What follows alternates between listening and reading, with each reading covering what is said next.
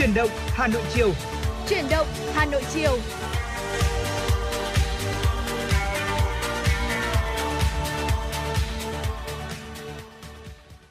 Bảo Trâm và Tuấn Kỳ rất là vui khi được gặp lại quý vị thính giả trong chương trình Chuyển động Hà Nội chiều ngày hôm nay cùng với chúng tôi. Và vâng thưa quý vị, chương trình của chúng tôi đang được phát trực tiếp trên tần số FM 96 MHz của Đài Phát thanh và Truyền hình Hà Nội và đang được phát trực tuyến trên website hanoionline.vn. Và phải nói rằng là ngày hôm nay là một buổi chiều khá là lạnh và là một buổi chiều gần cuối năm, có đúng không ạ? À, không biết rằng là những cái cảm xúc à, tầm cuối năm này của Bảo Trâm thế nào? Ờ, bà Trâm nghĩ rằng là tầm cuối năm này thì chúng ta đều có chung một cái trạng thái đó là vội vã. Chúng ta vội vã để cố gắng hoàn thành công việc một cách tốt nhất ừ. trước khi mà khép lại năm 2023. Và ngày hôm nay thì cũng đã là ngày 27 rồi. Và đếm ngược lại nữa thì còn khoảng 4 ngày nữa thôi là chúng ta sẽ sang năm mới 2024 và mong rằng là à, dù ở trong cái khoảnh khắc cuối cùng của năm mới dù có vội vã với những công việc với những dự định riêng thì quý vị chúng ta vẫn sẽ có những thời gian có những giây phút thư giãn. Và cũng đừng quên rằng chuyển động Hà Nội chúng tôi luôn đồng hành cùng quý vị. À, hãy tương tác với chúng tôi quý vị nhé. Hotline của chương trình hay 0243773 6688 và trang fanpage FM96 Thời sự Hà Nội luôn luôn sẵn sàng đồng hành cùng quý vị. Ở trên những cung đường quý vị đi ở trên tất cả uh, những cái thời điểm ở trong những cái thời điểm mà quý vị chúng ta đang lắng nghe chương trình của chúng tôi. Vì vậy nên là bất kể khi nào quý vị chúng ta có vấn đề quan tâm cần chia sẻ, một mong muốn được tặng bạn bè người thân một tác phẩm âm nhạc yêu thích, một lời nhắn yêu thương hay là đơn giản uh, chỉ muốn nghe một giai điệu âm nhạc thì cũng có thể tương tác với chúng tôi quý vị nhé. Vâng và phải nói rằng là chương trình của chúng tôi luôn sẵn sàng phục vụ quý vị thính giả trong chương trình truyền động Hà Nội ngày hôm nay. Lúc nào cũng sẽ là những giai điệu âm nhạc sẽ được cất lên để phục vụ quý vị. Và như đã nói rồi thì chúng ta sẽ cùng đến với một giai điệu âm nhạc đầu tiên à, để khởi động cho truyền động Hà Nội ngày hôm nay. Đó chính là ca khúc Gửi gió cho mây ngàn bay do giọng ca của Tùng Dương thể hiện. Và thưa quý vị thính giả, Tuấn Kỳ và Bảo Trâm sẽ lập tức quay trở lại sau ca khúc này để cập nhật đến với quý vị thính giả những thông tin thời sự đáng chú ý do biên tập viên Thanh Duyên đã thực hiện và gửi về cho chương trình.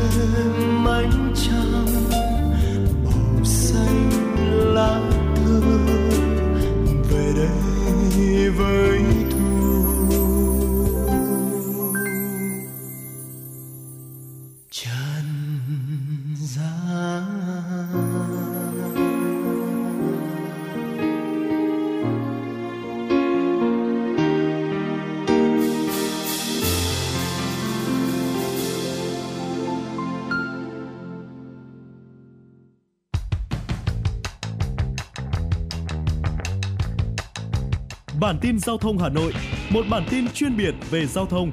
Những vấn đề dân sinh bức xúc liên quan đến công tác tổ chức giao thông, trật tự an toàn giao thông, tình hình giao thông tại các nút giao thông trọng điểm trên địa bàn thành phố sẽ được các phóng viên Đài Hà Nội cập nhật liên tục, nhanh chóng, chính xác từ hiện trường một cách chân thực.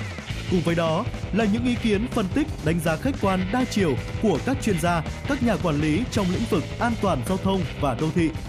Bản tin giao thông Hà Nội kênh thông tin hữu hiệu kết nối người dân với cơ quan quản lý, lực lượng chức năng. Phát sóng 17 giờ hàng ngày trên kênh 1 truyền hình Hà Nội. Mời quý vị và các bạn đón xem.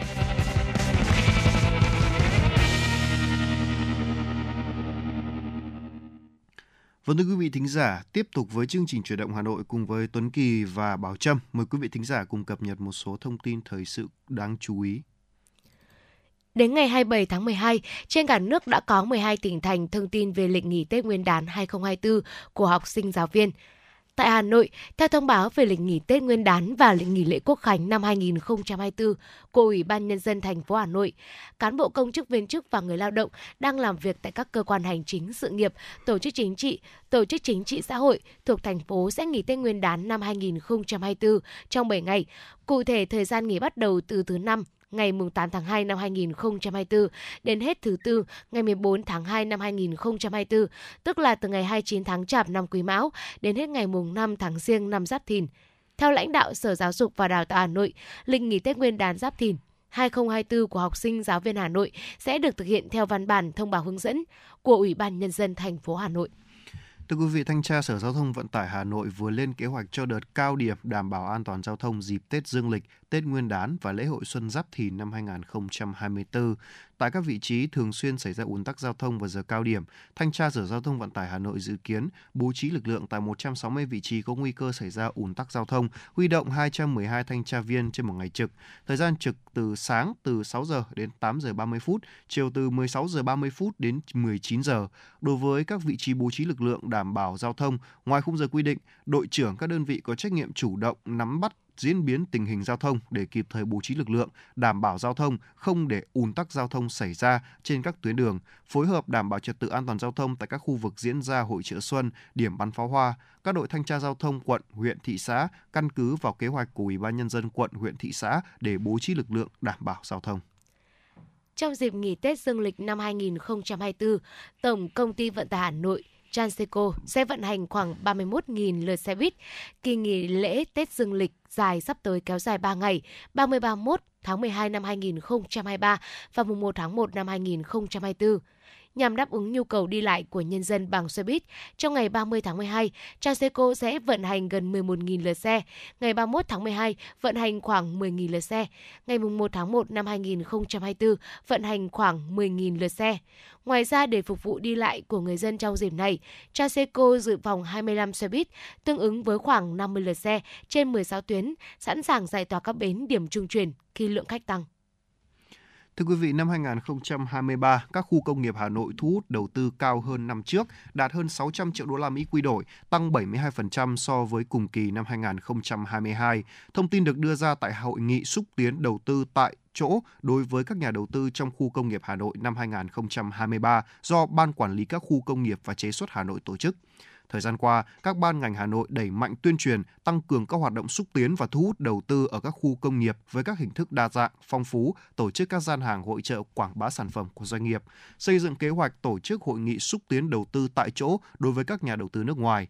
Việc thu hút đầu tư vào các khu công nghiệp trên địa bàn Hà Nội không những góp phần thúc đẩy phát triển kinh tế xã hội chung của thủ đô mà còn thay đổi cơ cấu ngành theo hướng ưu tiên phát triển các ngành công nghiệp mới, sản xuất các sản sản xuất các sản phẩm thiết yếu phục vụ cho sản xuất công nghiệp và tiêu dùng trong nước, các ngành đều có hàm lượng chất xám giá trị gia tăng cao.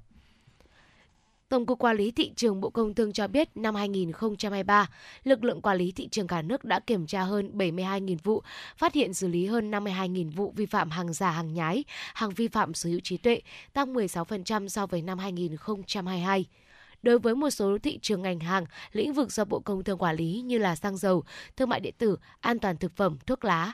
Trong năm 2023 đã được toàn lực lượng quản lý thị trường chú trọng kiểm tra, kiểm soát, xử lý vi phạm, qua đó tập trung phân tích đánh giá nhóm hành vi vi phạm chủ yếu để phát hiện các vướng mắc bất cập của quy định. Và thưa quý vị thính giả, vừa rồi là những thông tin đầu tiên trong khung giờ đầu tiên của truyền động Hà Nội chiều ngày hôm nay mà Tuấn Kỳ và Bảo Trâm đã vừa gửi đến cho quý vị từ biên tập viên Thanh Duyên. Còn ngay bây giờ chúng ta sẽ cùng tiếp tục với FM96 Travel với 6 bí kíp trải nghiệm du lịch vào dịp Tết năm nay thưa quý vị. Thưa quý vị, ở thời điểm này thì nhiều người đang lên kế hoạch này sắp xếp thời gian để cùng à, tận hưởng cái à, Tết Nguyên đán với nhiều niềm vui À, không biết là Bảo Trâm có đang có kế hoạch gì để du lịch du lịch trong dịp Tết này không nhỉ? Ừ, tôi nghĩ rằng là trong dịp Tết thì một cái điều không thể thiếu được đó là đi du xuân đúng không ạ? À, và thường thì uh, mọi người sẽ chọn những cái điểm du địa điểm du xuân ví dụ như là uh, ở trong khu vực miền Bắc hoặc là uh, nếu như quý vị chúng ta muốn đi sâu hơn ở miền Trung miền Nam thì chúng ta thường là sẽ lên một kế hoạch đi nghỉ dài ngày dài hơi. Thường đi tôi thấy ít nhất là trong khoảng từ 2 đến 3 ngày. Còn nếu như mà du xuân khoảng quanh khu vực ở khu vực miền Bắc thôi đối với thủ đô Hà Nội thì có thể đi trong ngày về cũng được. Cái này thì cũng sẽ tùy vào lịch trình của mỗi gia đình. Ờ, thế thì còn với anh Tuấn Kỳ thì sao ạ? Ờ, Tết Dương lịch hoặc là Tết Nguyên đán sắp tới mình có một cái dự định gì mới mẻ chưa? Ừ, cái này thì còn phải do gia đình của tôi nữa bởi vì là còn nhiều yếu tố khác tác động đến việc đi du lịch đúng không ạ? Và ngay bây giờ chúng tôi sẽ cùng cập nhật cho quý vị thính giả sau bí kíp để trải nghiệm du lịch vào dịp Tết này. Đầu tiên bước đầu tiên rất là quan trọng không thể thiếu đó chính là chúng ta phải xác định ngân sách. Tức là hãy xem là để ra một ngân sách khả thi ví dụ như là chúng ta có khoảng vài chục triệu chẳng hạn chúng ta có thể đi um, phú quốc hoặc là đi ra nước ngoài và chục triệu để đi thái lan với cả các nước đông nam á là cũng ngon lành rồi có đúng không nào? Rồi à, nếu chúng ta chỉ có vài triệu thôi đi du lịch gần hà nội hay là chúng ta ngân à, sách thế nào thì mình phải đi đi như thế để miễn là chúng ta đến một cái nơi mà khiến chúng ta cảm giác thoải mái là được. Không nhất thiết là cứ phải đi Hawaii hay là đi nước ngoài thì mới thoải mái đúng không nào? À, tiền nào của nấy thì mình có cái gì thì mình ăn đến đấy. À, hãy bắt đầu từ việc là để ra một khoản ngân sách khả thi này là khoản tiền chúng ta thoải mái chi tiêu cho những hoạt động vui chơi bao gồm những cái cần phải nhớ là chi phí đi loại đi lại. Chỗ ở là hai cái quan trọng nhất là phải để riêng tiền ra và nhất định không được tiêu phạm vào đó. Ngoài ra thì xác định ngân sách ngay từ đầu giúp chúng ta đưa ra những quyết định sáng suốt hơn, tránh những căng thẳng tài chính không cần thiết. Nếu như mà chúng ta đi một mình ấy thì uh, chúng ta có thể dễ dàng, gọi là ấy ừ, dễ dàng gọi là chi tiêu thôi, nhưng mà nếu chúng ta đi với gia đình chẳng hạn, đúng không? Thì có những khoản chúng ta phải để riêng ra, không được tiêu phạm vào nó. Thì từ đó chúng ta mới có một chuyến du lịch thật là vui vẻ mà không có nhiều vấn đề. Và quý vị ơi, nếu mà đến một cái địa điểm du lịch bình thường, mọi người sẽ là tham khảo những cái ý kiến của những người đi trước, đúng không ạ? Nhưng quý vị nghĩ sao nếu như chúng ta khám phá những điểm mà rất ít người biết đến ạ? Ờ, đúng là những cái địa điểm nổi tiếng những thành phố nhộn nhịp thì có một sức hấp dẫn nhất định nhưng mà những điểm đến yên tĩnh và ít người biết cũng có thể mang đến cho những tín đồ du lịch một góc nhìn độc đáo hơn về mùa lễ hội này. Trong một không gian thư thái, bạn sẽ có nhiều thời gian để sống chậm lại và trân trọng những phong tục tập quán đầy ý nghĩa. À, bạn cũng có thể hòa mình vào với cộng đồng địa phương, trải nghiệm những hoạt động lễ Tết độc đáo hoặc là thưởng thức những món ăn đặc trưng của ngày Tết và lắng nghe những câu chuyện chưa bao giờ được nhắc đến trên những phương tiện truyền thông đại chúng. Ngoài ra, thông qua cái việc tìm kiếm, tìm đến những cái địa điểm ít người biết đến, ờ, chúng ta còn có thể đóng góp trực tiếp vào nền kinh tế địa phương và hỗ trợ cho du lịch bền vững tại đây. Vâng và ngoài ra đừng quên đặt chỗ trước nha thưa quý vị bởi vì là dịp Tết hoặc là trước Tết một chút thì có thể là hơi vắng nhưng mà trong Tết và sau Tết thì đảm bảo là không còn phòng chứ không phải là đông đâu thưa quý vị. À, Tết là thời điểm các gia đình đoàn tụ và nhiều người đi du lịch cùng bạn bè và người thân mà cho nên là nhu cầu về chỗ ở phương tiện đi lại các điểm tham quan đều rất là cao đó, và dù chúng ta có chọn nghỉ tại một căn nhà riêng bên bờ biển hay là một khách sạn sang trọng hay là một khu nghỉ dưỡng xinh đẹp đi chăng nữa thì việc đặt chỗ sớm sẽ giúp đảm bảo chúng ta một nơi thoải mái cũng như là tận dụng được các ưu đãi và giảm giá. À, vì là hiện nay thì rất nhiều những trang um, gọi là đặt phòng này là và các khách sạn cũng đã ra những cái ưu đãi rất là nhiều cho tất cả chúng ta. Đúng không ạ? Rất nhiều ưu đãi cho tất cả chúng ta. Cho nên là chúng ta hãy um, nhanh tay đặt phòng và chúng ta giảm được đồng nào thì hai đồng đấy sẽ gọi là sống thoáng hơn được với đồng đấy đúng không nào? Và khi mà mình lên kế hoạch trước cho những hoạt động vui chơi thì nó cũng đảm bảo một yếu tố nữa là mình sẽ không bị bỏ qua bất kỳ một cái điểm đến nào mà mình dự định đến. Nghiên cứu lên kế hoạch trước cho những hoạt động lễ tết à, dù là chúng ta đơn giản là mình uh, có một chuyến food tour hay là mình chỉ muốn thưởng thức một số bữa ăn thôi nhưng mà cũng hãy nhớ là lên kế hoạch trước nhé và việc lên một kế hoạch phù hợp sẽ giúp chúng ta tận dụng được tối đa thời gian đây là điều quan trọng nhất và tạo ra được những kỷ niệm thực sự đáng nhớ. Thưa quý vị, à, ngoài ra đừng quên rồi lại chuẩn bị tinh thần để thích ứng nha, bởi vì là khi mà chúng ta đến một địa điểm mới thì điều chắc chắn xảy ra là chúng ta lạ nước, lạ cái rồi, có đúng không ạ? Điều chắc chắn xảy ra là chúng ta sẽ bị gọi là không biết là chúng ta nên đi đâu, làm gì và hãy chuẩn bị tâm lý cho việc là chúng ta sẽ phải học hỏi, phải khám phá và phải thích nghi. À, đây là việc không dành cho những người hướng nội đâu thưa quý vị. Như Bảo Trâm có đề cập ở trên là chúng ta có thể đọc review trước, đúng không? Hay hỏi kinh nghiệm người đi trước đều rất là tốt để và nhưng mà chúng ta cũng phải à, chuẩn bị một tinh thần đó là việc đó xảy ra với người ta và người ta xử lý như cách A chẳng hạn thì chưa chắc chúng ta được xử lý theo cách A đâu mà chúng ta phải làm theo cách của riêng chúng ta thôi. Mặc dù là việc lập kế hoạch là rất cần thiết nhưng mà cũng nên chuẩn bị tinh thần là thích ứng thật là tốt bởi vì có những thay đổi không mong muốn có thể xảy ra bất cứ lúc nào. Ví dụ như là có một lần tôi nghe bạn tôi kể là bạn đi đi quy nhơn buổi sáng trời rất đẹp đẹp khủng khiếp luôn. À, đi biển các thứ chụp ảnh rất là đẹp. Mỗi tội đến tối đang muốn đi chơi tự nhiên trời mưa. Mưa rất to và bạn ấy bảo ôi bạn ơi khách sạn xịn để làm gì? Bây giờ đi du lịch. Tôi ở khách sạn năm tôi ở khách sạn ba sao cũng được nhưng mà đấy tôi chỉ về đi ngủ thôi. Thì tôi cần gì phải ở khách sạn năm sao đúng không? Đấy kiểu kiểu như vậy. Thì có sẽ có những cái kế hoạch mà chúng ta sẽ bị bể kế hoạch là chuyện hết sức bình thường đó nên hãy sẵn sàng cho nhiều bất ngờ và tập trung vào việc tạo ra những trải nghiệm tích cực trong mọi hoàn cảnh à, du lịch ở thành phố đã như vậy vậy thì những bạn nào mà yêu thiên nhiên thì chẳng hạn thì cái đặc biệt là tinh thần thích ứng của các bạn đã xác định là phải cực kỳ tốt đúng không nào chính xác ạ và vừa rồi là những chia sẻ của chúng tôi trong tiểu mục ngày hôm nay FM96 Travel về những cái bí kíp trải nghiệm du lịch vào dịp Tết. À, không chỉ Tết Nguyên đán đâu mà còn có thể là dịp Tết Dương sắp tới nữa. Và nếu quý vị chúng ta đang có một kế hoạch đi du lịch cùng với người thân bạn bè hoặc thậm chí là đi du lịch một mình thì cũng đừng quên yếu tố sau nhé. Đầu tiên, hãy xác định ngân sách.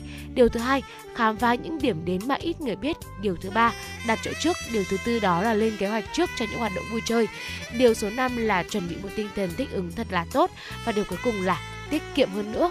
Mong rằng là với những cái mẹo vừa rồi đã giúp quý vị chúng ta có thêm được những tips bỏ túi mình có thể áp dụng vào trong chính chuyến du lịch của mình trong tương lai. Và nếu quý vị có những tip hay hơn, có những điều muốn chia sẻ với chúng tôi, những cách để có thể là đi du lịch mà mang lại cho mình một trải nghiệm tốt nhất mà vừa thu về uh, vừa là thu về được um, những cái sự hiểu biết, thu về được những cái trải nghiệm thú vị thì cũng có thể chia sẻ đến chúng tôi qua hotline 024 3773 6688 còn bây giờ thì có lẽ là chúng ta sẽ tạm gác tiểu mục này hôm nay tại đây và bây giờ thì cùng chúng tôi quay trở lại với không gian âm nhạc của FM96 quý vị nhé. Ờ, mời anh Tuấn Kỳ sẽ gửi đến quý vị thính giả một giai điệu âm nhạc ạ. Và ngay bây giờ chúng ta sẽ cùng đến với ca khúc Cứ chiêu thôi do Chili nhóm nhạc Chili's, Sunny Hạ Linh và Ramastic thể hiện. Trước khi đến với những phần thông tin thời sự đáng chú ý ngay sau đây.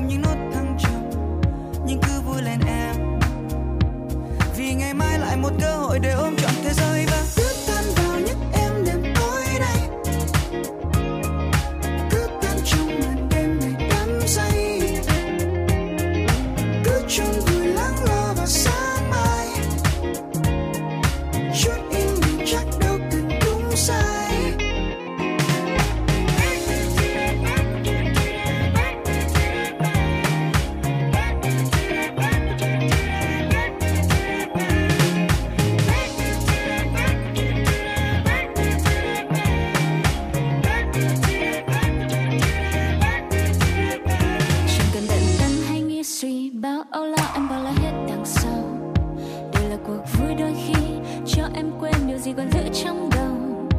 Vài lần người ta cho em cười, cho em say, cũng cho em khóc vì đau. Nhưng cứ vui lên đi.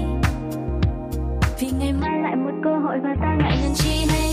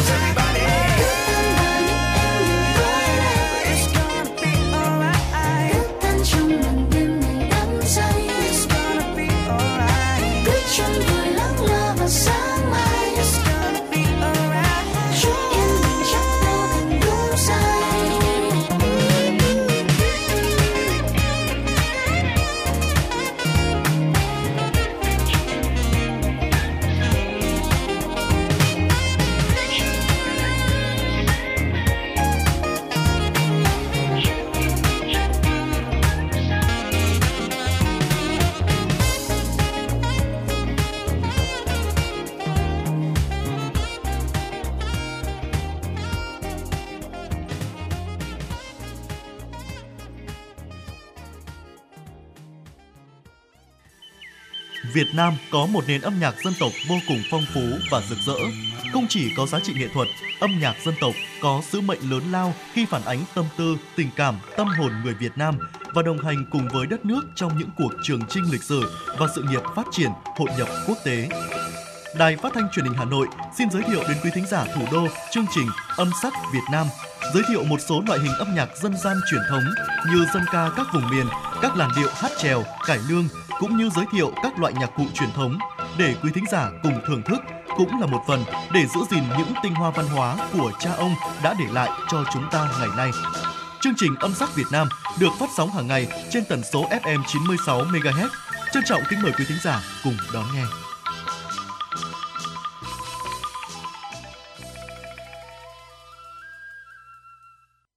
Thưa quý vị thính giả, tiếp tục với chương trình truyền động Hà Nội cùng với Tuấn Kỳ và Bảo Trâm. Mời quý vị thính giả cùng tiếp tục cập nhật một số thông tin do biên tập viên Thanh Duyên đã thực hiện và gửi về cho chương trình.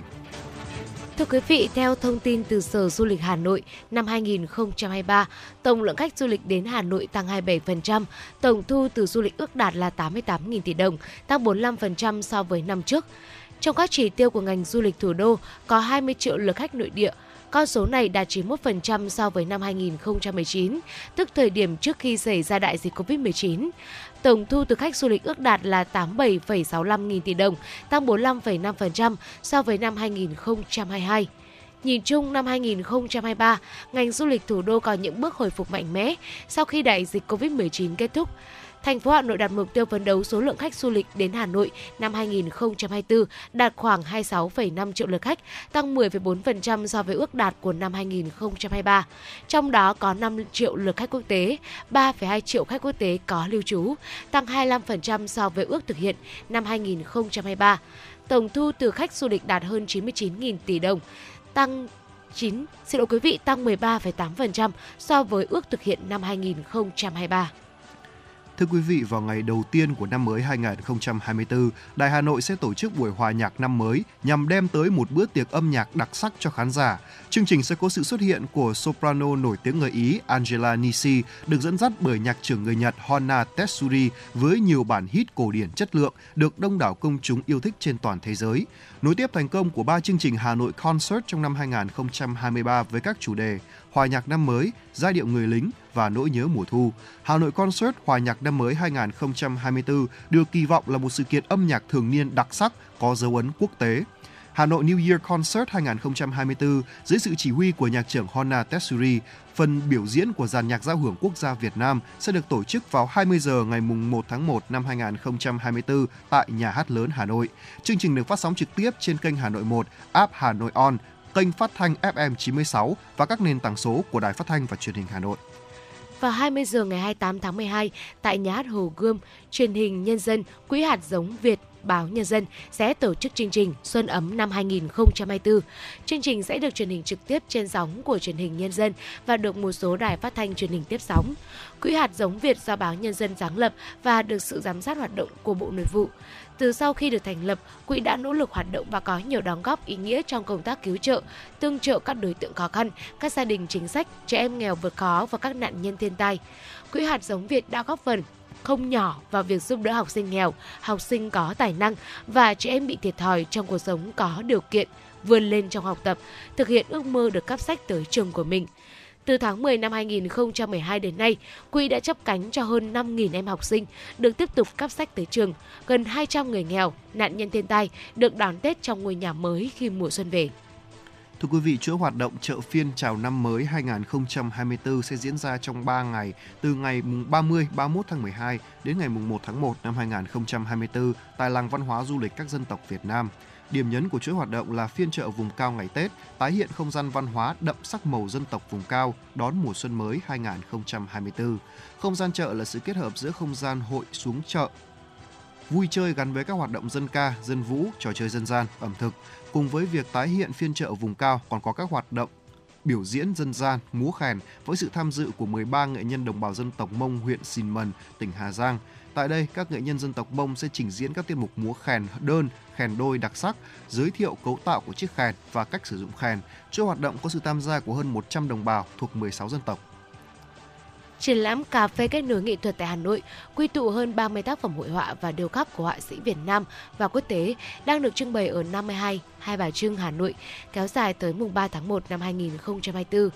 Triển lãm cà phê kết nối nghệ thuật do Trung Nguyên Lê Cần phối hợp với ASEAN Linh tổ chức triển lãm trưng bày các tác phẩm nghệ thuật của họa sĩ nhà điêu khắc trong và ngoài nước nhằm mở ra lộ trình cho sự kết nối giữa cà phê với các nghệ sĩ Việt Nam và thế giới, từ đó mang lại cho nền mỹ thuật những không gian tiếp thêm năng lượng sáng tạo, xúc cảm mới cho các nghệ sĩ. Vâng thưa quý vị thính giả, vừa rồi là một số thông tin thời sự đáng chú ý do biên tập viên Thanh Duyên đã thực hiện và gửi về cho chương trình chúng tôi. Còn ngay bây giờ tiếp tục à, trước khi đến với những phần tin tức quốc tế đáng chú ý được cập nhật bởi biên tập viên Thanh Duyên, chúng ta sẽ cùng quay trở lại với không gian âm nhạc của FM 96 với một cái giai điệu âm nhạc mang tên là Cuộc sống em ổn không do giọng ca Anh Tú thể hiện.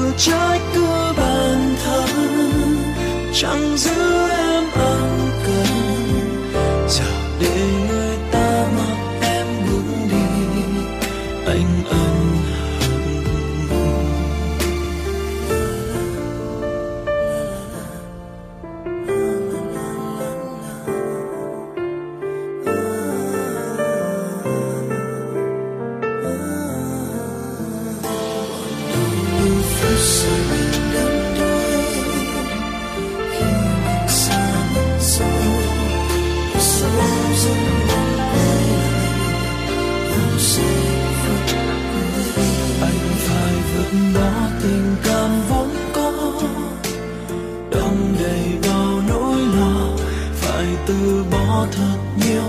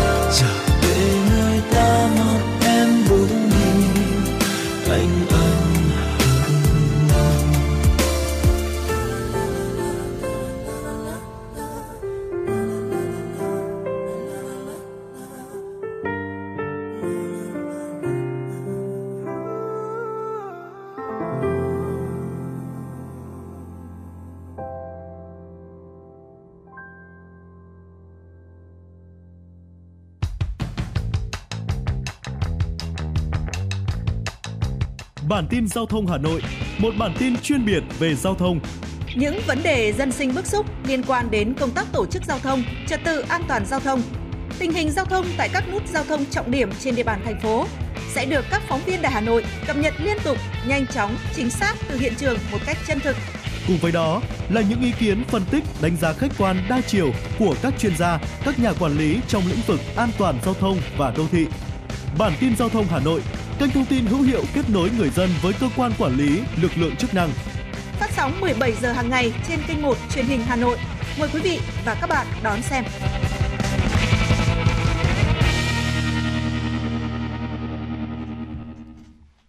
Vâng thưa quý vị thính giả, tiếp tục với chương trình truyền động Hà Nội cùng với Tuấn Kỳ và Bảo Trâm. Mời quý vị thính giả cùng cập nhật một số thông tin thời sự quốc tế đáng chú ý sau đây. Thủ đô Bắc Kinh của Trung Quốc đã phá kỷ lục về nền nhiệt dưới 0 độ C kéo dài trong tháng 12 kể từ năm 1951. Một đợt lạnh đã quét qua nhiều vùng của Trung Quốc và gây ra bão tuyết, đưa nhiệt độ xuống mức thấp lịch sử. Các khu vực phía Bắc và Đông Bắc Trung Quốc đã hứng chịu đợt lạnh kỷ lục kể từ tuần trước, với một số khu vực ở vùng Đông Bắc ghi nhận mức nhiệt âm 40 độ C trở xuống do không khí lạnh buốt giá tràn xuống từ Bắc Cực. Một số thành phố ở tỉnh Hà Nam, miền Trung Trung Quốc, phía Tây Nam Bắc Kinh đang rơi vào tình trạng khủng hoảng nguồn cung năng lượng sưởi ấm vào mùa đông, trong khi các nhà cung cấp nhiệt điện ở thành phố tiêu tác chịu áp lực phải đảm bảo nguồn cung điện. Dự báo thời tiết cho thấy, không khí ấm áp dự kiến sẽ di chuyển từ phía Bắc tới miền Nam Trung Quốc, làm tăng nhiệt độ từ cuối tuần. Thưa quý vị, Tổng thống Thổ Nhĩ Kỳ Tayyip Erdogan mới đưa ra cảnh báo 66% lãnh thổ và 71% dân số nước này có nguy cơ đối mặt với rủi ro từ động đất. Theo Tổng thống Erdogan, về mặt địa lý, Thổ Nhĩ Kỳ luôn đối mặt với nguy cơ động đất. Vì vậy, quốc gia này không có lựa chọn nào khác ngoài việc sẵn sàng chuẩn bị ứng phó. Ông nhấn mạnh, các cơ quan hữu quan người dân không được lơ là khi rủi ro trên, trước rủi ro trên. Trong thời gian tới, nhiệm vụ chính của Thổ Nhĩ Kỳ là tập trung vào dự án chuyển đổi đô thị, đặc biệt là tại Istanbul nhằm nâng cao năng lực chống chọi với động đất. Thổ Nhĩ Kỳ thường xuyên hứng chịu động đất do nằm ở vị trí giao nhau của các mảng kiến tạo địa tầng với nhiều với nhiều đới đứt gãy trong hoạt động. Tháng 2 vừa qua, trận động đất với độ lớn là 7,8 độ Richter ở miền Nam Thổ Nhĩ Kỳ đã cướp đi sinh mạng của hơn 50.000 người ở nước này với gần 6.000 người ở nước láng giềng Syria. Số người di cư bất hợp pháp vượt địa Trung Hải đến các nước thuộc Liên minh châu Âu EU từ đầu năm đến nay đã tăng 17% so với cùng kỳ, mức cao nhất trong 7 năm qua. Cơ quan biên giới châu Âu Frontex cho biết tuyến đường xuyên tâm địa Trung Hải từ Bắc Phi đến Italy vẫn là tuyến di cư bất hợp pháp bận rộn nhất trong năm 2023 với hơn 152.000 trường hợp được quốc gia này báo cáo trong 11 tháng đầu năm nay, tăng 61% so với cùng kỳ của năm 2022 và là mức cao nhất kể từ năm 2016. Cũng theo Project, các cuộc hành trình vượt biển tiềm ẩn nhiều nguy hiểm đối với những người di cư bất hợp pháp. Dữ liệu từ Tổ chức Di cư Quốc tế chỉ ra rằng có hơn 2.500 người đã được báo cáo mất tích ở địa Trung Hải trong năm nay. Phần lớn trong số họ đều đang thực hiện hành trình nguy hiểm trên địa Trung Hải để đến châu Âu. Thưa quý vị thính giả, biến đổi khí hậu khiến cho muỗi sinh sôi nhiều. Đây là nghiên cứu vừa được các nhà khoa học thuộc Đại học Virginia tiến hành. Nghiên cứu công bố trên tạp chí Ecology cho thấy nhiệt độ tăng thường do biến đổi khí hậu có thể khiến các loài động vật săn ấu trùng muỗi hoạt động kém hiệu quả hơn, tạo điều kiện để ấu trùng muỗi phát triển nhanh hơn. Các nhà khoa học đã tiến hành nghiên cứu một số hồ kè và phát hiện thấy hồ nào có nhiệt độ ấm ấm hơn thì có nhiều ấu trùng muỗi thủy sinh hơn, ngay cả khi có sự hiện diện của những kẻ săn ấu trùng muỗi. Theo nghiên cứu, biến đổi khí hậu khiến cho nhiệt độ trung bình toàn cầu tăng, khiến cho loài muỗi phát triển nhanh hơn và sống lâu hơn. Bão và lũ lụt cũng vậy, để lại nhiều vùng tù, nước đọng, hơn nơi hầu hết muỗi sinh sản. Vâng thưa quý vị, thông tin vừa rồi cũng đã khép lại mục điểm tin của chuyển động Hà Nội ngày hôm nay. Còn ngay bây giờ tiếp tục quay trở lại với không gian đêm nhạc của FM 96. Mời quý vị thính giả chúng ta sẽ cùng đến với một giai điệu âm nhạc ca khúc Chạy khỏi thế giới này do Đà Lạt và Phương Ly thể hiện. Chúng tôi sẽ quay trở lại ngay sau ca khúc này với tiểu mục Sống khỏe cùng FM 96.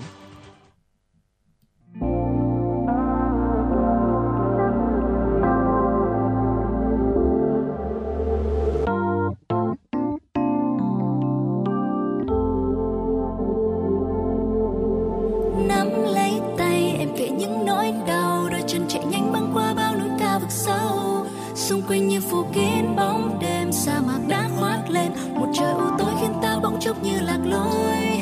Ta sẽ không buông tay cho dù mai. Mặt trời rồi trắng lên chiếu sang đoạn đường không bóng ai. Em sẽ luôn kề bên anh, cùng anh chạy khỏi thế giới này. Và trái đất hoa thành những giấc mơ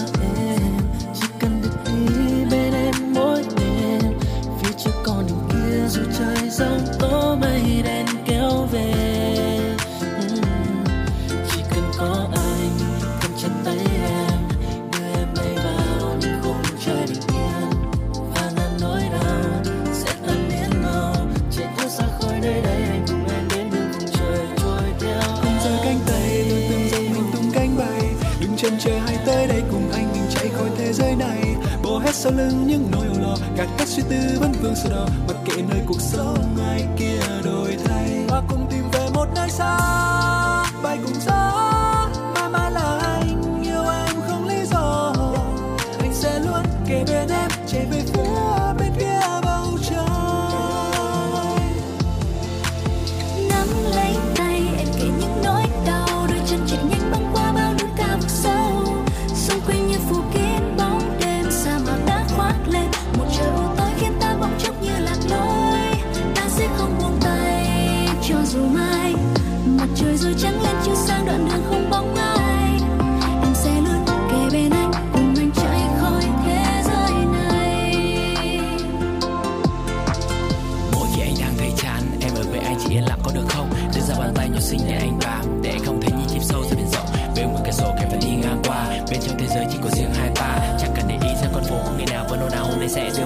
Xa. Bên nhà từng muốn với anh là vàng là ngọc. Kiếp mình phù vân còn nhân sinh là mộng. Mọi thứ sẽ qua, còn hai chúng ta. Chạy chuyển thế giới qua đường ngang xa đường dọc. Ở bên cạnh nhau khi thế giới đến sau lưng, Nắm chặt tay nhau cho đi khi trái đất dừng. Anh không quan tâm nếu bao giờ này chưa ngưng Vì anh đã còn nắng ấm trong mắt đâu em chưa đựng yeah.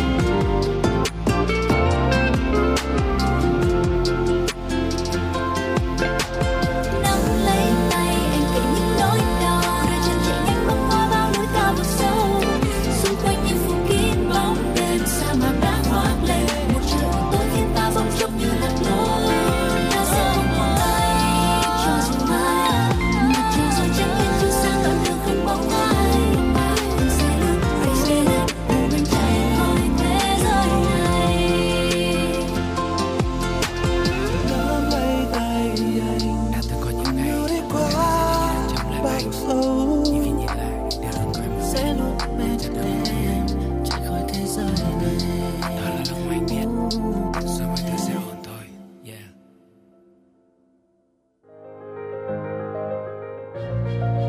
Bạn là người thích những trải nghiệm và khám phá. Bạn là người đam mê ẩm thực và thích xê dịch. bạn là người đang mệt mỏi, đang nhàm chán và muốn tìm một nơi để thư giãn. Chuyên mục FM du lịch của Đài Phát thanh và Truyền hình Hà Nội sẽ là nguồn thông tin tuyệt vời để bạn khám phá vẻ đẹp của Việt Nam và các nước trên thế giới. FM du lịch đưa bạn đến với hành trình thú vị từ những địa danh nổi tiếng đến những bí mật ẩn chứa trong các vùng quê yên bình. FM du lịch cung cấp thông tin về các hoạt động, sự kiện và lễ hội diễn ra trong năm tại các địa phương. Bạn sẽ có những gợi ý về khách sạn, nhà hàng, những món đồ mua sắm tại các điểm đến. Bạn sẽ có cơ hội khám phá văn hóa và ẩm thực độc đáo của các vùng miền thông qua những câu chuyện và trải nghiệm thực tế. Hãy đón nghe chương trình FM du lịch trên sóng phát thanh của Đài Phát thanh và Truyền hình Hà Nội để có những trải nghiệm du lịch đáng nhớ và khám phá vẻ đẹp đa dạng của đất nước Việt Nam.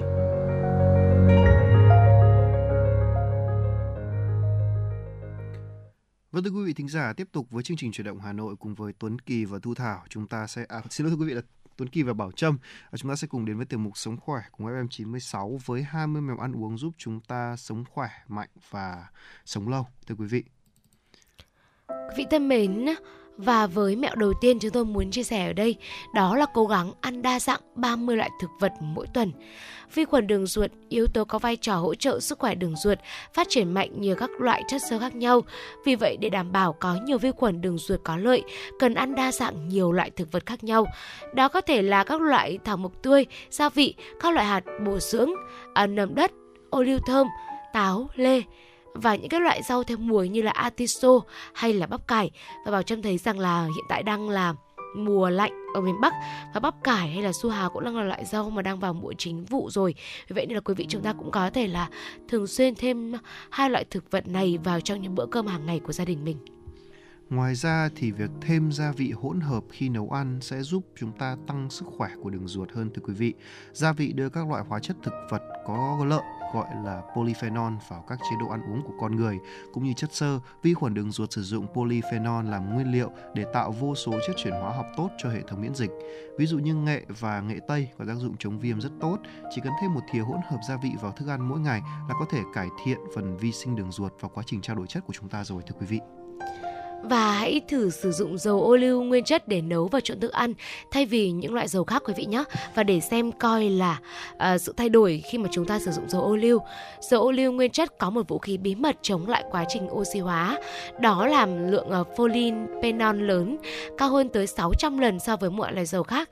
Ngay cả khi mà chúng ta nấu dầu ô liu nguyên chất ở nhiệt độ cao trong lò nướng là trên 200 độ C nó vẫn sẽ có nhiều hợp chất có lợi hơn so với dầu hạt hoặc là bơ tương đương. Và những những người sống lâu nhất trên thế giới thì đều sử dụng dầu ô liu để nấu mọi thứ. Ngoài ra thì việc gọi là phơi nấm dưới nắng trước khi ăn cũng là một cách hết sức tuyệt vời thưa quý vị. Nấm ấy thì lại rất giàu vitamin D tự nhiên và việc à, tiếp xúc với ánh nắng mặt trời như vậy thì đây là sẽ là một cách để tạo ra một lượng vitamin D2 dồi dào. À, ăn nhiều nấm hơn là một cách rất tốt để cải thiện lượng chất xơ đa dạng. À, protein thực vật và các hợp chất có lợi à, chỉ có trong nấm thôi. Và nấm cũng được chứng minh là một chất bổ sung có lợi cho chế độ ăn uống của bệnh nhân ung thư đang hóa trị thưa quý vị.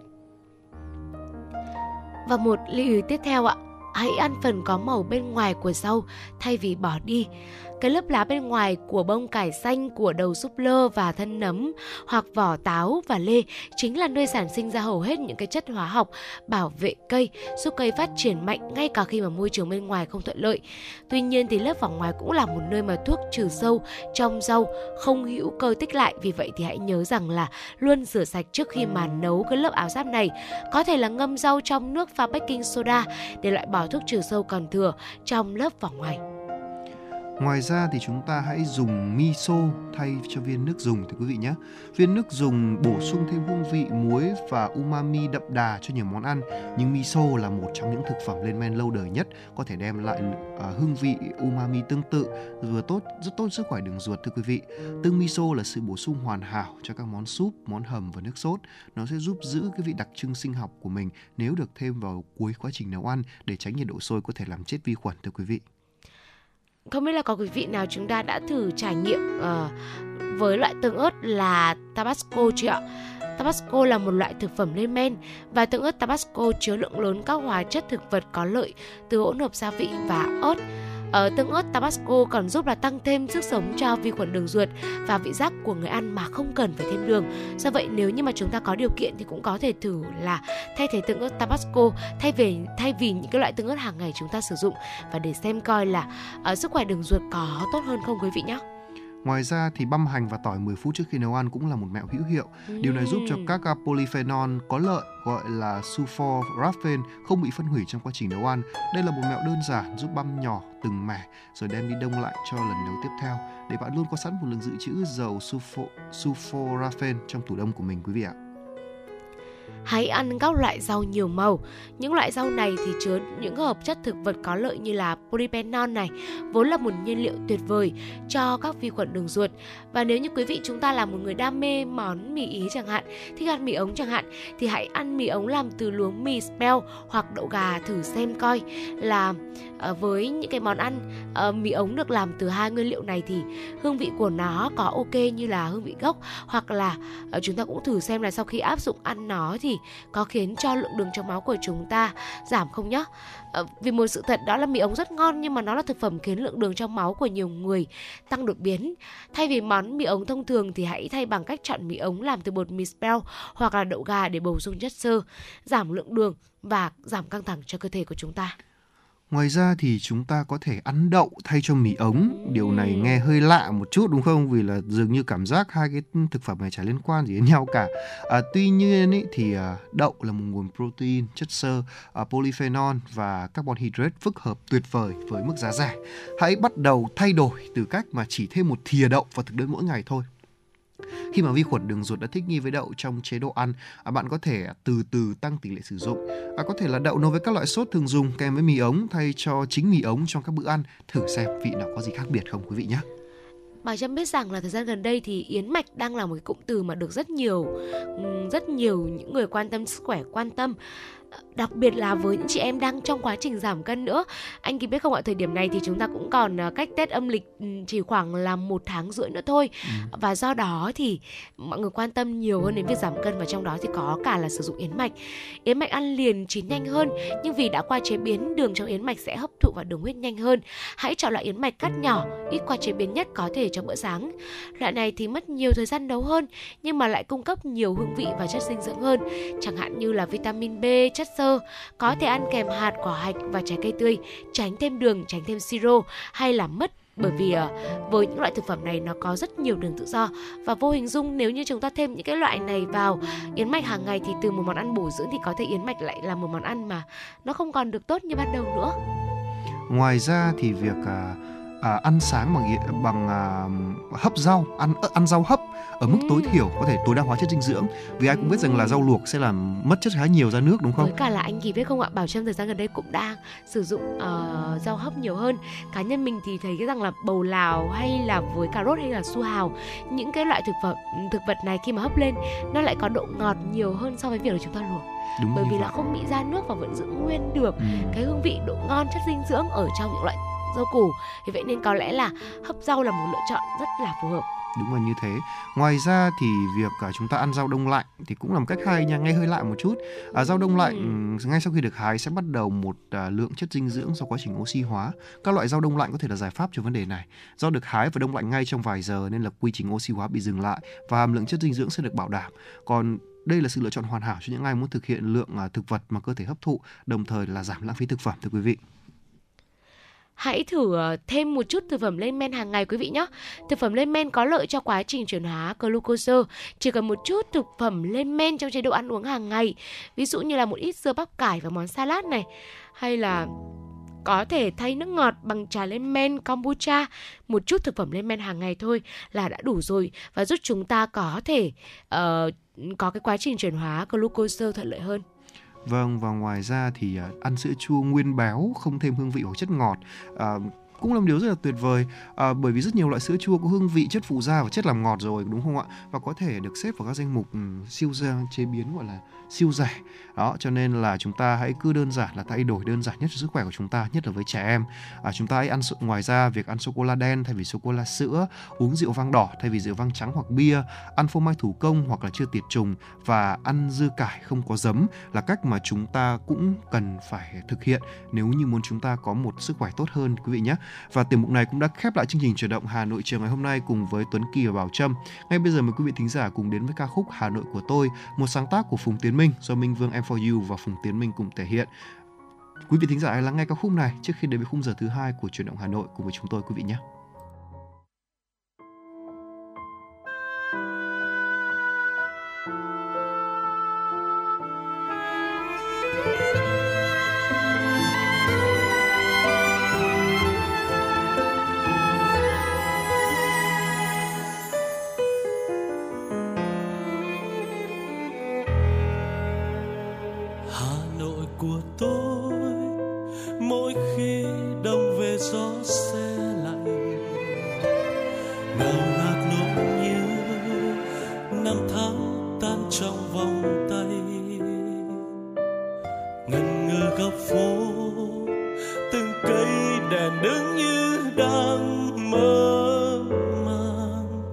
Hà Nội ơi, hoa sữa rơi hay là hương tóc em?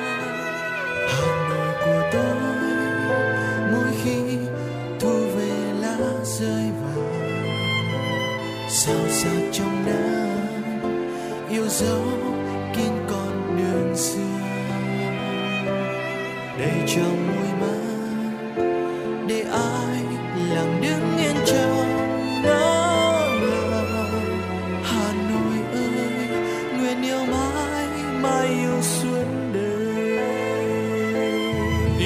giọt sương trên đường xưa, như vẫn đau đầy hương hoàng lan. Yêu nhịp thời gian trong vòng quay, đạp xe đón em mong sân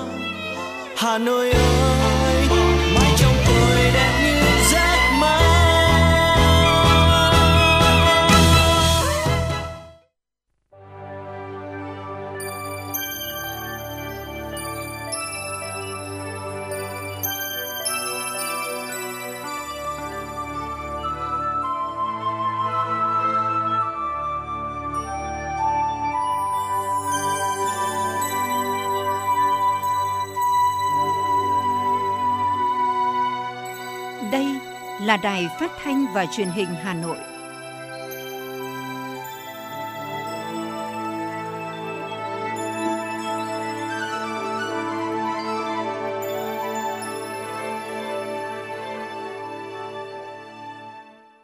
Quý vị và các bạn thân mến, bây giờ là khung giờ dành cho chương trình Chuyển động Hà Nội chiều. Chương trình đang được phát sóng trực tiếp trên kênh FM tin tức Hà Nội, tần số 96 MHz của Đài Phát thanh và Truyền hình Hà Nội. Chương trình này cũng được phát trực tuyến trên trang web hanoionline.vn. Nếu quý vị bỏ lỡ khung giờ phát sóng này, quý vị cũng có thể nghe lại trên trang hanoionline.vn. Còn bây giờ, mời quý vị thính giả cùng Bảo Trâm và Tuấn Kỳ khám phá những thông tin hấp dẫn có trong chương trình ngày hôm nay. Thưa quý vị, Ủy ban nhân dân thành phố Hà Nội vừa ban hành kế hoạch tổ chức hoạt động phục vụ Tết Nguyên đán Giáp Thìn 2024 nhằm đáp ứng nhu cầu mua sắm, vui chơi đón Tết của nhân dân thủ đô. Thành phố chỉ đạo Sở Công Thương, Trung tâm xúc tiến đầu tư thương mại du lịch thành phố Hà Nội chủ trì phối hợp với các sở ngành, Ủy ban nhân dân các quận, huyện tổ chức 83 điểm chợ hoa xuân từ ngày 20 tháng 1 năm 2024, tức ngày mùng 10 tháng 12 năm 2023 âm lịch, đến 20 giờ ngày mùng 9 tháng 2 năm 2024, tức 30 tháng 12 năm 2023 âm lịch. Sản phẩm trưng bày gồm các loại hoa, cây cảnh, đồ thủ công mỹ nghệ và các sản phẩm phục vụ Tết Nguyên đán, đồng thời tổ chức các hội trợ xuân và hoạt động vui chơi giải trí phục vụ Tết. Hội trợ nông sản thực phẩm an toàn và các sự kiện kích cầu tiêu dùng. Bên cạnh đó, quảng bá giới thiệu các à, giá trị Tết truyền thống, các giá trị bản sắc Hà Nội và các vùng miền. Đẩy mạnh các hoạt động xúc tiến thương mại, giới thiệu các sản phẩm đặc trưng, truyền thống, các sản phẩm thủ công mỹ nghệ, làng nghề truyền thống và các hoạt động giải trí gắn với ngày Tết các đơn vị xây dựng kế hoạch, phương án triển khai lưu ý, bố trí các điểm trông giữ phương tiện giao thông cách khu vực tổ chức chợ hoa xuân tối thiểu 100 m, không bố trí trông giữ phương tiện dưới lòng đường. Thưa quý vị, góp phần chia sẻ yêu thương đối với những mảnh đời gặp khó khăn trong dịp Tết Nguyên đán Giáp Thìn 2024, Trung ương Hội Chữ Thập Đỏ Việt Nam phát lời kêu gọi cộng đồng tham gia chiến dịch gửi quà góp Tết. Để gửi quà góp Tết, người dân có thể nhắn tin, chuyển khoản, mua sắm trực tuyến và tích lũy từ thiện tự động, lựa chọn sắm Tết ở các nhà bán có cam kết trích quỹ ủng hộ cho chiến dịch. Nếu nhắn tin, người dân dùng điện thoại di động và soạn tin nhắn với cú pháp Tết gửi 1409 qua cổng 1400, phí là 20.000 đồng một tin nhắn. Cách khác là người dân có thể gửi quà Tết cho người có hoàn cảnh khó khăn tại quê hương mình. Nội dung chuyển khoản, góp Tết. Ví dụ góp Tết Hà Nội, gửi tới số tài khoản 2022 chỉ có 4 chữ số tại Ngân hàng Quân đội MB Bank. Chủ tài khoản Hội chữ thập đỏ Việt Nam chi tiết hỗ trợ đồng hương và báo cáo số liệu ủng hộ từng tỉnh được Hội chữ thập đỏ Việt Nam công khai trên trang https 2 gạch chéo gạch chéo gửi quà góp tết.com. Nếu sử dụng hình thức mua sắm Tết trực tuyến, người dân có thể ủng hộ các khoản tiền hoàn về chiến dịch gửi quà góp Tết. Thưa quý vị, Bảo hiểm xã hội Việt Nam cho biết, ngành Bảo hiểm xã hội Việt Nam vừa ban hành thực hiện phong trào thi đua với chủ đề chuyển đổi số ngành Bảo hiểm xã hội Việt Nam vì sự phát triển bền vững an sinh xã hội quốc gia giai đoạn 2023-2030. Theo đó, để nâng cao hiệu quả chuyển đổi số, ngành Bảo hiểm xã hội phối hợp chặt chẽ với các bộ ngành liên quan và Ủy ban nhân dân các tỉnh thành phố thực hiện tốt đề án 06 của chính phủ, tiếp tục giải quyết thủ tục hành chính, cung cấp dịch vụ công trực tuyến phục vụ người dân và doanh nghiệp. Để đáp ứng yêu cầu chuyển đổi số, ngành bảo hiểm xã hội chú trọng bồi dưỡng, tập huấn cho công chức viên chức và người lao động trong toàn ngành về kỹ năng số, kỹ năng bảo mật thông tin trên môi trường mạng. Thông tin qua các chương trình đào tạo, công chức viên chức toàn ngành cần sử dụng thành thạo công nghệ thông tin, phần mềm nghiệp vụ, phục vụ yêu cầu công việc và hỗ trợ người dân doanh nghiệp thực hiện dịch vụ công trực tuyến thời gian thực hiện phong trào thi đua của ngành bảo hiểm xã hội chia thành hai giai đoạn. Giai đoạn 1 từ năm 2023 đến năm 2025, giai đoạn 2 từ năm 2026 đến năm 2030. Bộ Giao thông Vận tải có văn bản yêu cầu các đơn vị tổ chức liên quan toàn ngành tổ chức quản lý chặt chẽ hoạt động vận tải, phục vụ nhu cầu đi lại của người dân dịp Tết. Bộ Giao thông Vận tải yêu cầu các đơn vị tổ chức cá nhân có liên quan trong toàn ngành tập trung tăng cường điều tiết tổ chức quản lý chặt chẽ hoạt động vận tải, phục vụ nhu cầu đi lại của người dân dịp Tết Nguyên đán, không để hành khách chậm về quê đón Tết do không có phương tiện vận chuyển. Các đơn vị chức năng tăng cường kiểm tra việc thực hiện kê khai giá cước, niêm yết giá cước vận tải, giá vé tàu, vé xe theo quy định, tổ chức vận chuyển hàng hóa thông suốt trước trong và sau dịp Tết, đặc biệt là các vùng sâu vùng xa, vùng đồng bào dân tộc thiểu số, biển đảo, các đơn vị thực hiện có hiệu quả các giải pháp kiểm chế, giảm thiểu tai nạn giao thông và khắc phục tình trạng ùn tắc giao thông, nhất là các tuyến kết nối khu vực Hà Nội, thành phố Hồ Chí Minh, đầu mối giao thông lớn và khu vực tổ chức lễ hội, tăng cường bảo đảm an ninh trật tự tại các cảng hàng không, nhà ga, bến xe và các điểm du lịch lễ hội. Ghi nhận lúc 9 giờ 50 phút sáng nay, công ty vàng bạc đá quý Sài Gòn SJC niêm yết giá vàng miếng SJC tại thị trường Hà Nội ở mức là 78,3 đến 80,02 triệu đồng trên một lượng mua vào và bán ra, tăng 900.000 đồng ở chiều mua và 980.000 đồng ở chiều bán so với cuối ngày hôm qua. Tại tập đoàn vàng bạc đá quý Doji, giá vàng miếng SJC khu vực Hà Nội tăng 1,3 triệu đồng trên một lượng ở chiều mua vào và 500.000 đồng một lượng ở chiều bán. Sau điều chỉnh, giá vàng hiện giao dịch ở mức là 78,5 đến 80 triệu đồng trên một lượng mua vào và bán ra. Cùng xu hướng, tập đoàn vàng bạc đá quý Phú Quý nâng giá vàng miếng SJC là 1,2 triệu đồng ở một lượng ở chiều mua vào và 800.000 đồng một lượng ở chiều bán ra lên 78,5 đến 80 triệu đồng một lượng mua vào bán ra.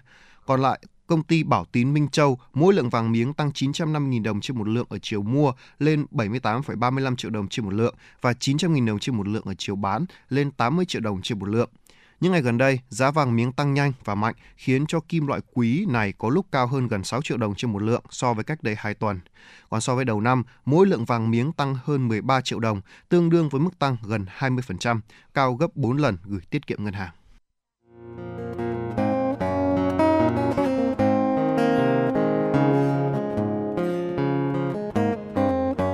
Podcast Đài Hà Nội hôm nay có gì hấp dẫn nào? Đầu tiên là chương trình Hà Nội tin mỗi chiều, lên sóng lúc 18 giờ chiều hàng ngày. Những dòng tin tức nóng hổi, những vấn đề đang được dư luận quan tâm sẽ được bình luận dưới góc nhìn của biên tập viên Đài Hà Nội cùng với sự đồng hành của các chuyên gia và cố vấn. Chưa hết, podcast Đài Hà Nội hôm nay còn có một chương trình khá ấn tượng mang tính chất đời sống giải trí mang tên Lưu Hương Blog Chiều. Lên sóng lúc 18 giờ 15 phút hàng ngày, biên tập viên Lưu Hương sẽ chia sẻ cùng quý vị và các bạn những câu chuyện nhỏ nhưng mang đầy ý nghĩa từ đời sống, những dòng tự sự và đặc biệt có cả những ca khúc do chính biên tập viên Lưu Hương thể hiện cùng với guitar. Bên cạnh đó, còn có chương trình Đọc truyện đêm khuya. Lên sóng lúc 22 giờ hàng ngày, những tác phẩm hay trong chương trình Đọc truyện đêm khuya sẽ là người bạn đồng hành cùng bạn đi qua những đêm dài phát hành trên 5 nền tảng app Hà Nội On, web Hà Nội Online.vn, Apple Podcast, Spotify, Google Podcast. Mời quý vị và các bạn đón nghe. Podcast Đài Hà Nội, nghe mọi nơi, khơi nguồn cảm xúc.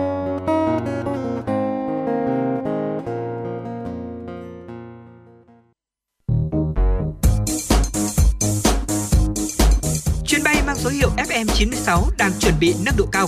Quý khách hãy thắt dây an toàn, sẵn sàng trải nghiệm những cung bậc cảm xúc cùng FN96. Thưa quý vị và các bạn, làm trái ngành có lẽ là thực trạng không còn quá mới lạ với thị trường lao động Việt Nam.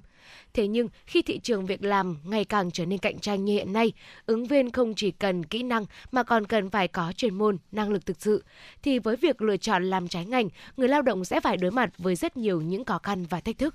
Mời quý vị cùng đến với phản ánh của phóng viên theo học chuyên ngành điện tử viễn thông ở bậc đại học khi đánh giá đây là ngành học có nhiều cơ hội việc làm. Thế nhưng với Phạm Vũ Kiên, quận Cầu Giấy, Hà Nội, thực tế này không hoàn toàn như vậy. Kiên gặp khá nhiều khó khăn khi đi xin việc nên công việc đầu tiên mà Kiên đi làm lại là nhân viên tư vấn bảo hiểm. Bởi vì là nó hot nên là nhiều người theo nên là tính cạnh tranh nó cũng cao hơn nên là em quyết định là sẽ thử ra một cái ngành mà nó trái hẳn xem là nó có hợp với em không bởi vì là thực ra em vẫn chưa biết em đang thích thích cái gì Học chuyên ngành luật để có thể trở thành luật sư theo định hướng của gia đình là dự định ban đầu. Thế nhưng đang trong quá trình học, Nguyễn Thị Phương Lan sinh sống tại quận Đống Đa, thành phố Hà Nội lại yêu thích công việc truyền hình và giờ trở thành người dẫn chương trình và tham gia đào tạo kỹ năng cho các bạn nhỏ.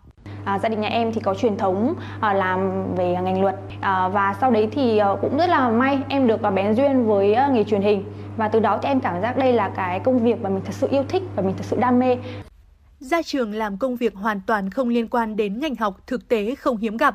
Được biết tỷ lệ sinh viên tốt nghiệp các ngành kỹ thuật, công nghệ, kiến trúc và xây dựng làm trái ngành là 31,6%, thậm chí một số ngành có tỷ lệ này cao hơn 60%. Đây là kết quả nghiên cứu sử dụng dữ liệu từ điều tra lao động việc làm đối tượng từ 25 đến 60 tuổi trong 3 năm từ năm 2018 đến năm 2020 của Trường Đại học Quốc tế, Đại học Quốc gia Hà Nội. Theo đại diện Trung tâm Dịch vụ Việc làm thành phố Hà Nội, không ít ứng viên sẵn sàng làm việc trái ngành khi có cơ hội. Đây cũng là nguyên nhân chủ quan dẫn đến thực trạng này. Ông Vũ Quang Thành, Phó Giám đốc Trung tâm Dịch vụ Việc làm Hà Nội cho biết. Đấy, bản thân có thể có nhiều bạn là ở trong quá trình đào tạo thì à, lúc đầu thì có thể là đăng ký theo học nó không theo đúng sở trường sở nguyện của bản thân thì khi tham gia vào thị trường lao động thấy rằng nó không phù hợp thì tự nhiên lại quay ra lại đi à, tìm kiếm những việc làm khác à, để cho nó phù hợp hơn có thể thấy, dù nguyên nhân là khách quan hay chủ quan đi chăng nữa, thì việc lựa chọn làm trái ngành mình được đào tạo, người lao động sẽ phải chấp nhận đánh đổi về thời gian cũng như sự cố gắng để tiếp cận một lĩnh vực mới. Chưa kể đó là mức thu nhập có thể thấp hơn với các ứng viên được đào tạo đúng ngành phần lớn người lao động làm trái ngành được khảo sát cho rằng họ phải nỗ lực gấp đôi, thậm chí gấp ba người khác để học hỏi và bù đắp chuyên môn lẫn kỹ năng cho công việc mà họ đang thiếu. Thật ra nếu mà để bây giờ nếu mà em có thể lựa chọn thì em sẽ chọn học thiên về marketing nhiều hơn và nếu mà am hiểu hơn về marketing thì chắc chắn là em sẽ có thể làm cái công việc này nó tốt hơn nữa. Hai buổi thử việc đầu tiên là gần như em bị đuổi ấy. và buổi thứ ba là em được nhận là nhưng lúc đấy chỉ biết cố gắng thôi. Vất vả lắm bởi vì không có tí chuyên môn gì về lĩnh vực đấy phải học nhiều lắm chị. Học nhiều lắm. Mà nếu mà không học thì um, kiểu là mình tư vấn cho khách không được. Nhất là gia đình phản đối này. Thứ hai là mình kiểu bắt nhịp với những cái uh, kiến thức mới trong công ty. Xong mà nhìn thấy anh chị đi trước rất là thành công mà mình chả hiểu sao mình vào mãi đến 3 4 tháng vẫn dậm chân tại chỗ nên cảm thấy rất áp lực theo thống kê của Bộ Lao động Thương binh và Xã hội, trong quý 2 năm 2022, xu hướng tuyển dụng của thị trường lao động đối với nhân lực trình độ đại học là 49,7%, trong khi đó nhu cầu của người tìm việc có trình độ đại học là 61,1%. Sự chênh lệch này cho thấy công tác phân luồng trong đào tạo vẫn còn nhiều hạn chế. Ông Vũ Quang Thành, Phó Giám đốc Trung tâm Dịch vụ Việc làm Hà Nội cho biết thêm. Cái việc này thì cũng đã có những cái phản ánh rất là rõ về cái việc gắn cái đào tạo với thị trường lao động Đấy, đào tạo làm sao mà theo đúng cái xu hướng của thị trường lao động thì cũng cái này nó cũng đặt ra những cái bài toán cho những cái cơ sở đào tạo. Cũng theo các chuyên gia, quá trình tự định hướng và lựa chọn nghề nghiệp của người học cũng đóng vai trò quyết định. Người học cần nắm bắt được xu hướng nghề nghiệp để có sự lựa chọn hợp lý.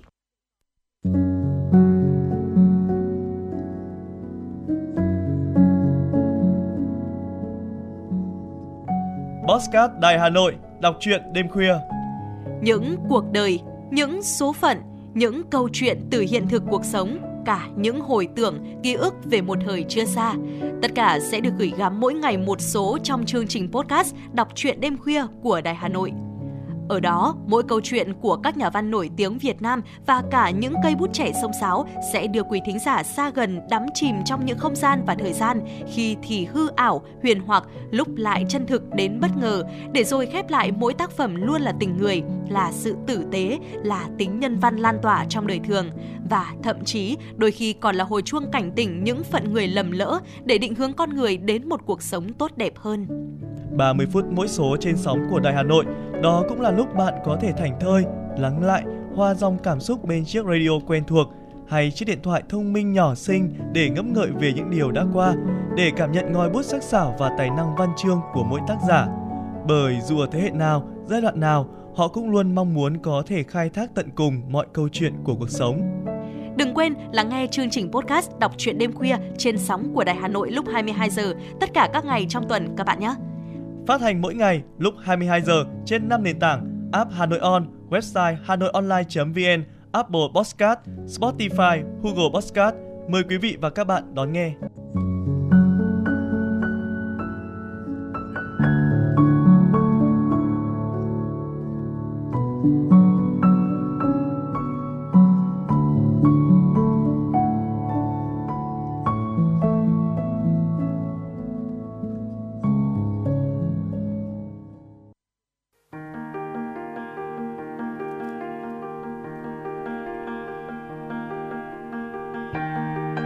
Quý vị và các bạn đang theo dõi kênh FM 96 MHz của Đài Phát thanh Truyền hình Hà Nội. Hãy giữ sóng và tương tác với chúng tôi theo số điện thoại 024 3773 6688. FM 96 đồng hành trên mọi nẻo đường.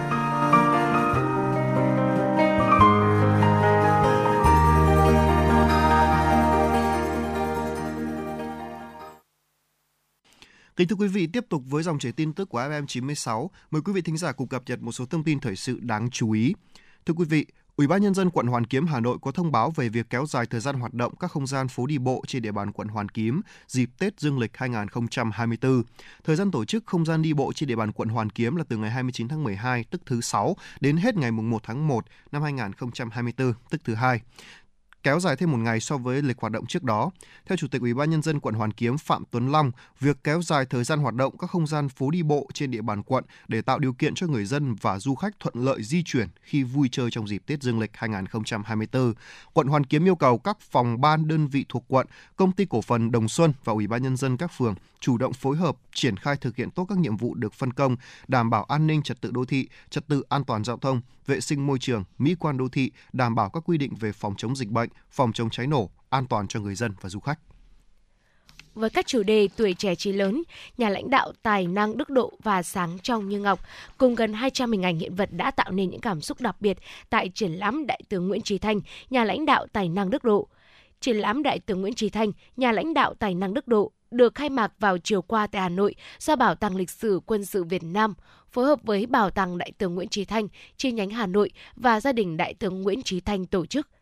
Triển lãm Đại tướng Nguyễn Trí Thanh, nhà lãnh đạo tài năng đức độ khẳng định và tri ân, tôn vinh những công lao đóng góp to lớn của Đại tướng Nguyễn Trí Thanh đối với sự nghiệp cách mạng của Đảng, dân tộc và quân đội nhân dân Việt Nam – thông qua triển lãm góp phần tuyên truyền giáo dục cán bộ, chiến sĩ lực lượng vũ trang và nhân dân, nhất là thế hệ trẻ ra sức học tập công tác, phân đấu hoàn thành xuất sắc mọi nhiệm vụ được giao, góp phần xây dựng và bảo vệ vững chắc Tổ quốc Việt Nam xã hội chủ nghĩa trong thời đại mới triển lãm mở cửa đón khách tham quan đến hết tháng 3 năm 2024 tại Bảo tàng Lịch sử Quân sự Việt Nam, số 28A, Điện Biên Phủ, Ba Đình, Hà Nội.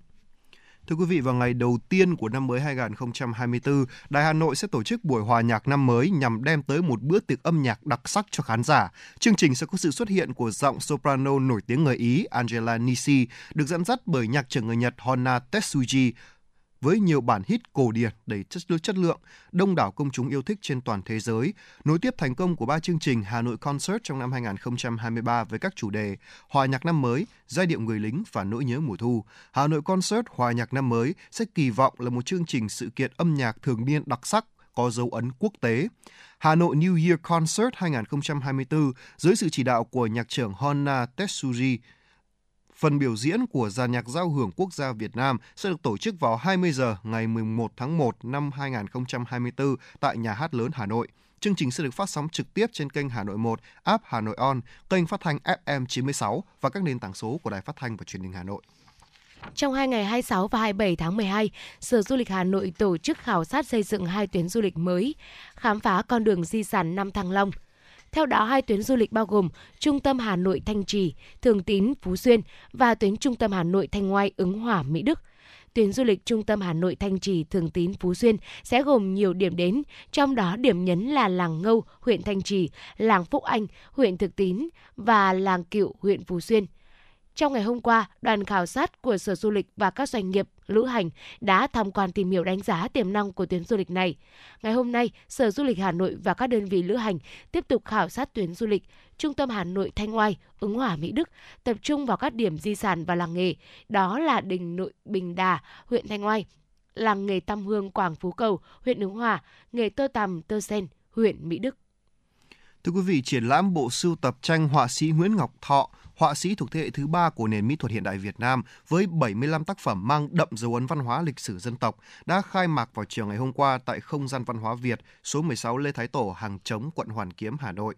Cố họa sĩ Nguyễn Ngọc Thọ, sinh năm 1925, mất năm 2016, là một tên tuổi nổi tiếng. Ông thuộc thế hệ thứ ba của nền mỹ thuật hiện đại Việt Nam sau Đông Dương và kháng chiến. Ông là một trong 76 học viên của khóa Tô Ngọc Vân 1955-1957, khóa đầu tiên của trường cao đẳng mỹ thuật Việt Nam sau ngày hòa bình lập lại. Tên tuổi của họa sĩ Nguyễn Ngọc Thọ gắn liền với nhiều thể loại như sơn mài, sơn dầu, bột màu, màu nước, và tranh khắc gỗ đen trắng, một vật liệu rất phổ biến vào những năm 1960-1970. Các sáng tác của ông nổi bật ở Á Đông, đậm nét ở các tác phẩm đều mang dấu ấn văn hóa lịch sử qua nhiều giai đoạn, mang tính bước ngoặt, góp phần ca ngợi tinh thần, vẻ đẹp của con người, đất nước, quê hương. Triển lãm diễn ra đến hết ngày mùng 2 tháng 1 năm 2024. Thưa quý vị và các bạn, từ năm 2025, kỳ thi tốt nghiệp trung học phổ thông sẽ có sự thay đổi. Đó là học sinh chỉ thi tốt nghiệp với 4 môn theo chương trình giáo dục phổ thông năm 2018. Với những thay đổi trong kỳ thi tốt nghiệp, nhiều trường đại học cho biết những thay đổi này không ảnh hưởng nhiều đến công tác tuyển sinh bởi các trường hiện sử dụng đa dạng phương thức xét tuyển, không phụ thuộc nhiều vào kết quả kỳ thi này. Trong bối cảnh tự chủ đại học, các trường sẽ đưa ra phương thức phù hợp nhất để chọn người học phù hợp. Tiếp nối chương trình, mời quý vị cùng đến với phản ánh của phóng viên. Vài năm gần đây, việc tuyển sinh của các trường đại học dần thoát khỏi sự lệ thuộc vào kết quả kỳ thi tốt nghiệp trung học phổ thông. Minh chứng là hiện nay, theo thống kê của Bộ Giáo dục và Đào tạo, có đến 20 phương thức xét tuyển. Điều này cho thấy kỳ thi tốt nghiệp trung học phổ thông là kỳ kiểm tra lại kiến thức đã học qua các năm của học sinh. Các trường đại học sẽ có một số cách khác để xét tuyển, ví dụ như các kỳ thi đánh giá năng lực, thi đánh giá tư duy, thi đánh giá năng lực chuyên biệt, xét học bạ trung học phổ thông kết hợp với bài thi đánh giá năng lực. Kết quả thi tốt nghiệp trung học phổ thông, nếu có thể, sẽ được dùng để xét tuyển vào đại học các khối ngành, ví dụ như khối ngành du lịch xét tuyển các thí sinh thi tốt nghiệp trung học phổ thông, môn tự chọn, khối xã hội. Khối ngành kinh tế sẽ xét tuyển các thí sinh thi tốt nghiệp trung học phổ thông các môn học tự chọn thuộc khối tự nhiên hay xã hội. Khối ngành kỹ thuật và công nghệ sẽ xét tuyển sinh các môn thi tốt nghiệp trung học phổ thông theo hướng tự nhiên. Vì thế, sau khi Bộ Giáo dục và Đào tạo công bố phương án thi tốt nghiệp trung học phổ thông từ năm 2025, nhiều trường đại học cho biết phương hướng tuyển sinh năm 2024 và từ năm 2025 về cơ bản vẫn giữ ổn định như hiện nay.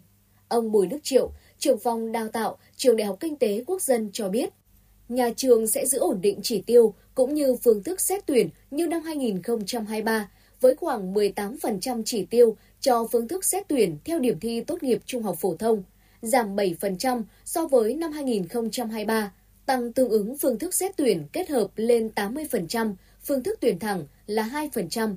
Dự kiến từ năm 2025, trường sẽ điều chỉnh tổ hợp xét tuyển phù hợp với cách thức và nội dung thi tốt nghiệp trung học phổ thông, đồng thời nghiên cứu mã xét tuyển theo ngành, nhóm ngành trường.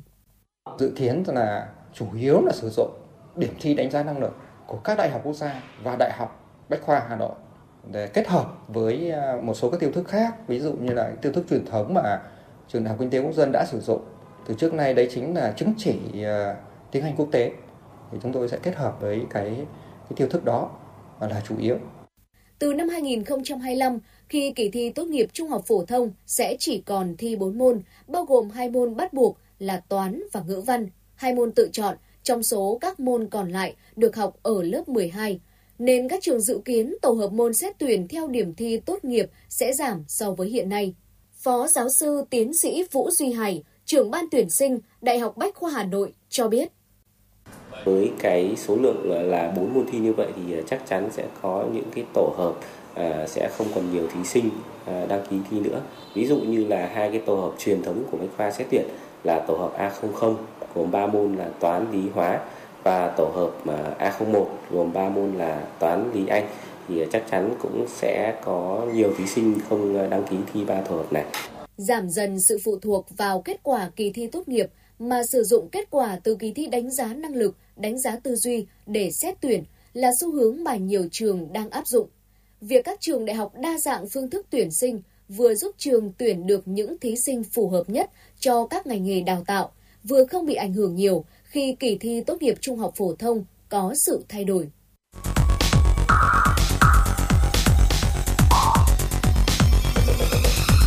Quý vị và các bạn đang theo dõi kênh FM 96 MHz của đài phát thanh truyền hình Hà Nội. Hãy giữ sóng và tương tác với chúng tôi theo số điện thoại 024 3773 6688. FM 96 đồng hành trên mọi nẻo đường. đường. Thưa quý vị thính giả, thời gian qua, trên địa bàn cả nước liên tiếp ghi nhận tình trạng học sinh vi phạm trật tự an toàn giao thông gia tăng đáng kể. Nhiều vụ tai nạn giao thông liên quan đến học sinh đã để lại hậu quả rất đau lòng. Vậy, Vì sao tai nạn giao thông với học sinh vẫn gia tăng bất chấp những nỗ lực từ nhiều phía? Làm thế nào để đường đến trường của các em được an toàn để cha mẹ bớt lo âu khi giao xe cho con tự đến trường? Sau đây, mời quý vị thính giả cùng đến với phản ánh của phóng viên khi con vào học lớp 10, gia đình chị Vân Anh ở quận Hai Bà Trưng, Hà Nội không có điều kiện đưa đón nên thuê Grab chở con đi lại. Tuy nhiên chi phí một ngày cho 6 lượt đi về hết hơn 200 nghìn và gần 6 triệu đồng trong một tháng là số tiền quá lớn với kinh tế gia đình. Chị Vân Anh đành mua một chiếc xe máy dưới 50 phân khối cho con tới trường, dù mỗi ngày đều trải qua nhiều lo lắng lúc nào bị trong tình trạng mình lo lắng. Cứ mỗi lần cháu đến lớp rồi mình lại phải nhắn một cái tin là giờ đến lớp nhắn tin lại cho mẹ bé. Hay là đến giờ về mà nói chuyện về muộn 30 phút thôi là gia đình mình uh, bồn chồn. Mà cũng không biết làm sao cả vì sự cái nhu cầu đi lại của cháu nó thực sự là vô cùng cần thiết. Gia đình không có biết bằng cách nào để khắc phục được. Áp lực về giờ giấc cùng độ di chuyển phục vụ học tập khiến lượng học sinh tự đi lại bằng phương tiện riêng đến trường hiện chiếm tỷ lệ rất lớn, gây tiềm ẩn nhiều rủi ro bởi mật độ giao thông ở các đô thị quá đông đúc, Thời gian qua, tình hình tai nạn giao thông liên quan đến học sinh độ tuổi từ 6 đến 18 tuổi đã có xu hướng gia tăng. Trong 10 tháng đầu năm nay, cả nước đã xảy ra 881 vụ, chiếm gần 9% tổng số vụ tai nạn giao thông trên toàn quốc, làm chết 490 em, bị thương 827 em. Thậm chí lực lượng chức năng còn ngăn chặn 3 vụ đua xe trái phép, tạm giữ 57 đối tượng trong lứa tuổi học sinh tham gia đua xe trái phép và 201 vụ tụ tập chạy xe phóng nhanh, lạng lách, đánh võng, gây mất trật tự công cộng. Mặc dù giao xe cho con đi học hàng ngày được nửa năm nay, nhưng chị Thu Minh ở quận Thanh Xuân chưa thể yên tâm với kỹ năng điều khiển xe của con. Đưa xe cho con để con tự di chuyển thì nó là một cái việc bắt buộc các con ở cái tuổi đó thì cũng còn rất là nhỏ cái khả năng mà xử lý trên đường chưa có kinh nghiệm cũng như là cái giao thông của Hà Nội thì quá phức tạp. Ừ, bây giờ cái lựa chọn của phụ huynh dù là xe đạp hay xe đạp điện hay là xe máy dưới 50 phân khối thì đều đem lại rất là nhiều cái rủi ro. Thầy Nguyễn Quốc Bình, nguyên hiệu trưởng trường Trung học phổ thông Việt Đức Hà Nội chia sẻ, trong các cuộc họp với cha mẹ học sinh, trong nội quy của nhà trường đều cấm phụ huynh giao xe cho con khi chưa đủ điều kiện. Tuy nhiên vẫn có số ít phụ huynh cho con sử dụng xe máy trên 50 phân khối. Do đó, để nâng cao an toàn cho học sinh khi tự đến trường bằng phương tiện cá nhân, thì nhà trường cần sự chung tay của gia đình và các cơ quan chức năng phải đồng bộ giữa nhà trường, cha mẹ học sinh, các cái cơ quan thực thi pháp luật, chính quyền địa phương nơi cha mẹ học sinh cư trú. Nếu như con cái vi phạm thì nhà trường có thể thông báo cha mẹ học sinh hoặc là thông báo cho khu dân cư biết mà cái việc vi phạm của học sinh thì là lỗi là do cha mẹ đã giao xe các em cũng phải tham gia những cái khóa tập huấn hoặc huấn ờ, luyện để có những cái kiến thức kỹ năng khi tham gia giao thông Đại úy Đặng Hoàng Anh, cán bộ đội cảnh sát giao thông đường bộ số 6, phòng cảnh sát giao thông thành phố Hà Nội cho biết, tại địa bàn tập trung nhiều trường học như quận Cầu Giấy, quận Bắc Từ Liêm, Nam Từ Liêm để đảm bảo an toàn cho học sinh đến trường cần sự tham gia từ nhiều phía. Các nhà trường tiếp tục tăng cường tuyên truyền, đẩy mạnh phổ biến luật giao thông đường bộ để các em được trang bị đầy đủ kiến thức, kỹ năng tham gia giao thông an toàn. Còn phụ huynh nên cân nhắc trước khi giao xe cho con, không dung túng, không tạo điều kiện cho con có phương tiện để vi phạm. Về phía lực lượng chức năng, Đại úy Đặng Hoàng Anh khẳng định, cùng với việc xử lý nghiêm các trường hợp vi phạm đi mô tô, xe máy đến trường, thì lực lượng cảnh sát giao thông cũng thường xuyên tuyên truyền, nâng cao nhận thức cho học sinh về vấn đề này. Khi người điều khiển phương tiện chưa đủ 16 tuổi thì chúng tôi có hình thức cảnh cáo phụ huynh học sinh, người giao phương tiện, chủ phương tiện sẽ bị xử phạt về lỗi giao phương tiện cho người chưa đủ điều kiện tham gia giao thông. Chúng tôi cũng đồng thời tiến hành song song biện pháp tuyên truyền trực tiếp đối với cả người vi phạm nhắc nhở các em là khi chưa đủ tuổi thì không được phép điều khiển các loại phương tiện có dung tích xi lanh cao. Thứ hai là trong quá trình tham gia giao thông phải nghiêm chỉnh chấp hành luật giao thông. Việc các em học sinh chưa có bằng lái, chưa nắm rõ các quy định của pháp luật điều khiển xe máy tham gia giao thông đã gây nên những tai nạn đáng tiếc, thậm chí phải đánh đổi bằng cả tính mạng của mình. Bởi vậy, việc trang bị đầy đủ kỹ năng cho các em trước khi được giao xe là rất cần thiết để giúp các em tham gia giao thông an toàn. Khi các em được bồi dưỡng kiến thức pháp luật giao thông đường bộ và các kỹ năng điều khiển xe an toàn, xã hội sẽ có một môi trường giao thông trật tự và hiệu quả, ngăn ngừa nguy cơ tai nạn, góp phần giảm chi phí xã hội.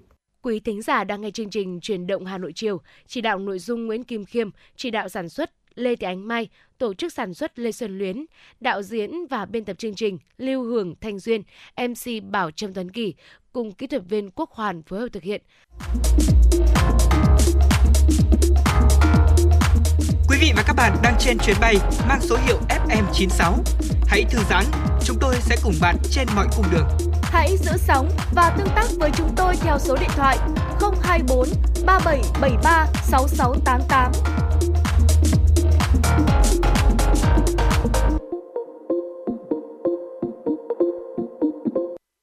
Thưa quý vị thính giả, lao động nữ đi làm việc ở nước ngoài theo hợp đồng chỉ chiếm hơn 30% tổng số nhưng lại đóng góp tới 50% lượng kiều hối. Tuy nhiên, khi tham gia vào thị trường lao động nước ngoài, không ít lao động nữ di cư phải đối mặt với nhiều thách thức và rào cản so với nam giới.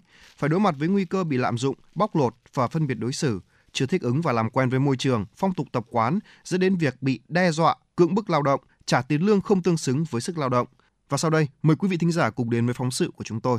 Chị Lê Thị Hạnh ở huyện Thạch Thất, Hà Nội từng đi lao động ở Malaysia vào năm 2012, làm việc cho một công ty sản xuất linh kiện ô tô. Quá trình làm việc được trả công đầy đủ. Tuy nhiên chị Hạnh cũng cho biết không ít lao động nữ gặp nhiều khó khăn. Một số người bỏ trốn ra ngoài làm việc tự do, dễ dẫn đến việc bị áp đặt, đe dọa và cưỡng bức lao động, bạo lực tình dục. Bất đồng ngôn ngữ cũng là một rào cản đối với lao động nữ. Khi sang đó là các chị ngôn ngữ nó bất đồng, làm việc thì nó không như lúc mình được tư vấn. Có một số chị là nghe theo bạn bè lại để bỏ ra ngoài nên là gặp phải cái chủ là không ờ, tốt, nơi ăn ở là không được đảm bảo cũng như là ăn uống là thiếu thốn. Nhưng là một số thì chỉ đi đến được 6 đến 9 tháng thì lại về trước hạn do là gặp rất nhiều trục trặc. Một số thì có thể là dành dụm được tiền là để quay về nhưng một số là còn phải cái gia đình phải gửi tiền mua vé máy bay cho mà về. Theo báo cáo của Bộ Lao động Thương binh và Xã hội, trong giai đoạn từ năm 2013 đến năm 2021, đã có gần 1 triệu lao động đi làm việc ở nước ngoài. 3 tháng đầu năm nay, tổng số lao động Việt Nam đi làm việc ở nước ngoài là gần 38.000 lao động. Trong đó, có gần 13.000 lao động nữ. Từ năm 2007 đến nay, tỷ lệ lao động nữ đi làm việc ở nước ngoài chiếm khoảng 30% tổng số lao động hợp đồng đi làm việc ở nước ngoài. Sự khác biệt về nền văn hóa là rào cản lớn với phụ nữ khi di cư lao động nước ngoài, đặc biệt là phụ nữ vùng đồng bào dân tộc thiểu số. Trên thực tế, nhiều chị em chưa nắm được các kỹ năng giao tiếp ứng xử cũng như là luật pháp về lao động, các luật liên quan đến xuất khẩu lao động, chưa biết được các địa chỉ hỗ trợ người lao động làm việc tại nước ngoài. Bà Nguyễn Thị Thúy, chuyên gia độc lập về lao động di cư cho rằng lao động chúng ta mà đi ở lao động ở các nước Đông Bắc Á hoặc Đông Nam Á thì còn đỡ. Nhưng khi đi sang các nước Trung Đông hoặc sang các nước Tây Âu và Đông Âu thì văn hóa hoàn toàn khác và cái ứng xử hoàn toàn khác nên họ trở thành một cái đối tượng rất dễ bị rủi ro vì uh, ờ, có thể bị bắt nạt bị bạo lực. Nhưng chị em thì mong muốn là được tìm hiểu sâu hơn về ngôn ngữ về văn hóa và cũng như là kỹ năng nghề. Vì thường là khi mà chúng tôi đi khảo sát thấy rằng là kỹ năng nghề của chị em hoặc là của tất cả những cái lao động ở mức là còn dưới mức trung bình. Sau khi lao động trở về và tái hòa nhập cộng đồng, lao động nữ gặp khó khăn trong tìm kiếm cơ hội việc làm và có thể phát huy được tay nghề. Tình trạng khá phổ biến là người lao động di cư ít nhiều học được kỹ năng chuyên môn trong quá trình lao động ở nước ngoài, 70%, nhưng lại ít được áp dụng ở quê nhà khi trở về khoảng 30%. Khi hồi hương, lao động nữ di cư còn có thể phải đối mặt với các dạn nứt trong hôn nhân và gia đình, thậm chí là cả bạo lực gia đình. Trước thực tế này, bà Vũ Hồng Minh, Phó Giám đốc Quỹ hỗ trợ việc làm ngoài nước Bộ Lao động Thương binh và Xã hội đề xuất cần tăng cường phối hợp giữa các bộ ban ngành và các tổ chức đơn vị để thực thi và giám sát việc thực thi luật và các chính sách mới trong thực tiễn cuộc sống, đẩy mạnh thông tin tuyên truyền để người lao động hiểu rõ được quyền lợi đi kèm trách nhiệm và nghĩa vụ của mình, đặc biệt là chị em phụ nữ có hoàn cảnh khó khăn. Thông tin rộng rãi địa chỉ, số điện thoại của các cơ quan đơn vị hỗ trợ để giải quyết nhanh chóng các vấn đề cấp thiết cho phụ nữ di cư lao động ở nước ngoài, chia sẻ các điển hình tốt, các kinh nghiệm trong việc hỗ trợ, bảo hộ công dân giữa các nước gửi lao động. Ở trong uh, luật 69 mà được ban hành năm 2020 về người lao động Việt Nam đi làm việc ở nước ngoài thì chúng ta đã quy định cụ thể hơn một số những cái điều kiện. Ví dụ như là về vấn đề tuyển chọn và đào tạo cho người lao động trước khi đi thì chúng ta nhấn mạnh bảo đảm bình đẳng giới và chống phân biệt đối xử cho người lao động, đồng thời cho người lao động nhận thức cũng như cái ý thức về phòng chống buôn bán người hay là chống bị lừa gạt, bị ờ, lừa dối thông tin, tiếp nhận thông tin khi đi làm việc ở nước ngoài. Trong quá trình làm việc ở nước ngoài thì chúng ta cũng có những cái quy định làm thế nào để bảo vệ tốt hơn quyền của người lao động, trong đó đặc biệt quan tâm đến lao động nữ. Là một tổ chức xã hội chuyên trợ giúp cho lao động di cư ở trong và ngoài nước, bà Nguyễn Thu Giang, Phó Giám đốc Viện Phát triển Sức khỏe Cộng đồng Ánh sáng Light cho rằng, bên cạnh việc phối hợp với các tổ chức trong nước và quốc tế, triển khai nhiều hoạt động phòng chống bạo lực gia đình và mua bán người dựa vào cộng đồng, cần có thêm các dịch vụ hỗ trợ ban đầu cho phụ nữ di cư hồi hương, tăng cường nhận thức về di cư an toàn và khả năng ứng phó cho lao động nữ di cư. Chúng tôi phối hợp rất là chặt chẽ trong cái quá trình xây dựng các cái hướng dẫn về an sinh xã hội hay là triển khai các cái chương trình về chính sách luật pháp. Ờ, một cái điểm thứ ba nữa đấy là phối hợp với các cơ quan chính quyền, với các tổ chức đoàn thể xã hội và thứ ba là kết nối những cái đó với những nhóm đối tượng, những người cần hỗ trợ để có những cái trường hợp không phải là trường hợp đơn lẻ đâu nhiều khi chúng tôi đưa đến các cơ quan ngoại giao là cả một vấn đề lớn để có thể ngăn chặn được. Thì đấy là cái trách nhiệm đầu tiên là với đối tượng nâng cao năng lực cho họ. Trách nhiệm thứ hai là liên kết phối hợp với các bên. Và trách nhiệm thứ ba đó là gì? Học hỏi và chia sẻ và đặc biệt là tham gia vào quá trình xây dựng các cái hướng dẫn các chính sách làm sao cho nó thực sự là nó phù hợp với nhóm đối tượng hơn các chuyên gia về lao động cũng cho rằng cần thiết phải bổ sung và hoàn thiện những chính sách dành cho người lao động đi làm việc ở nước ngoài trở về, đảm bảo nguyên tắc giới. Cần có sự phối hợp giữa các cơ quan liên quan trong thực hiện các cơ chế, chính sách ưu đãi cụ thể để khuyến khích các doanh nghiệp xuất khẩu lao động tham gia hỗ trợ cho người lao động, đặc biệt là lao động nữ tái hòa nhập thị trường.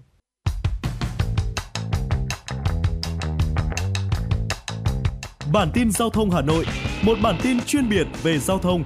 Những vấn đề dân sinh bức xúc liên quan đến công tác tổ chức giao thông, trật tự an toàn giao thông, tình hình giao thông tại các nút giao thông trọng điểm trên địa bàn thành phố sẽ được các phóng viên Đài Hà Nội cập nhật liên tục, nhanh chóng, chính xác từ hiện trường một cách chân thực. Cùng với đó là những ý kiến phân tích, đánh giá khách quan đa chiều của các chuyên gia, các nhà quản lý trong lĩnh vực an toàn giao thông và đô thị. Bản tin giao thông Hà Nội kênh thông tin hữu hiệu kết nối người dân với cơ quan quản lý, lực lượng chức năng. Phát sóng 17 giờ hàng ngày trên kênh 1 truyền hình Hà Nội. Mời quý vị và các bạn đón xem.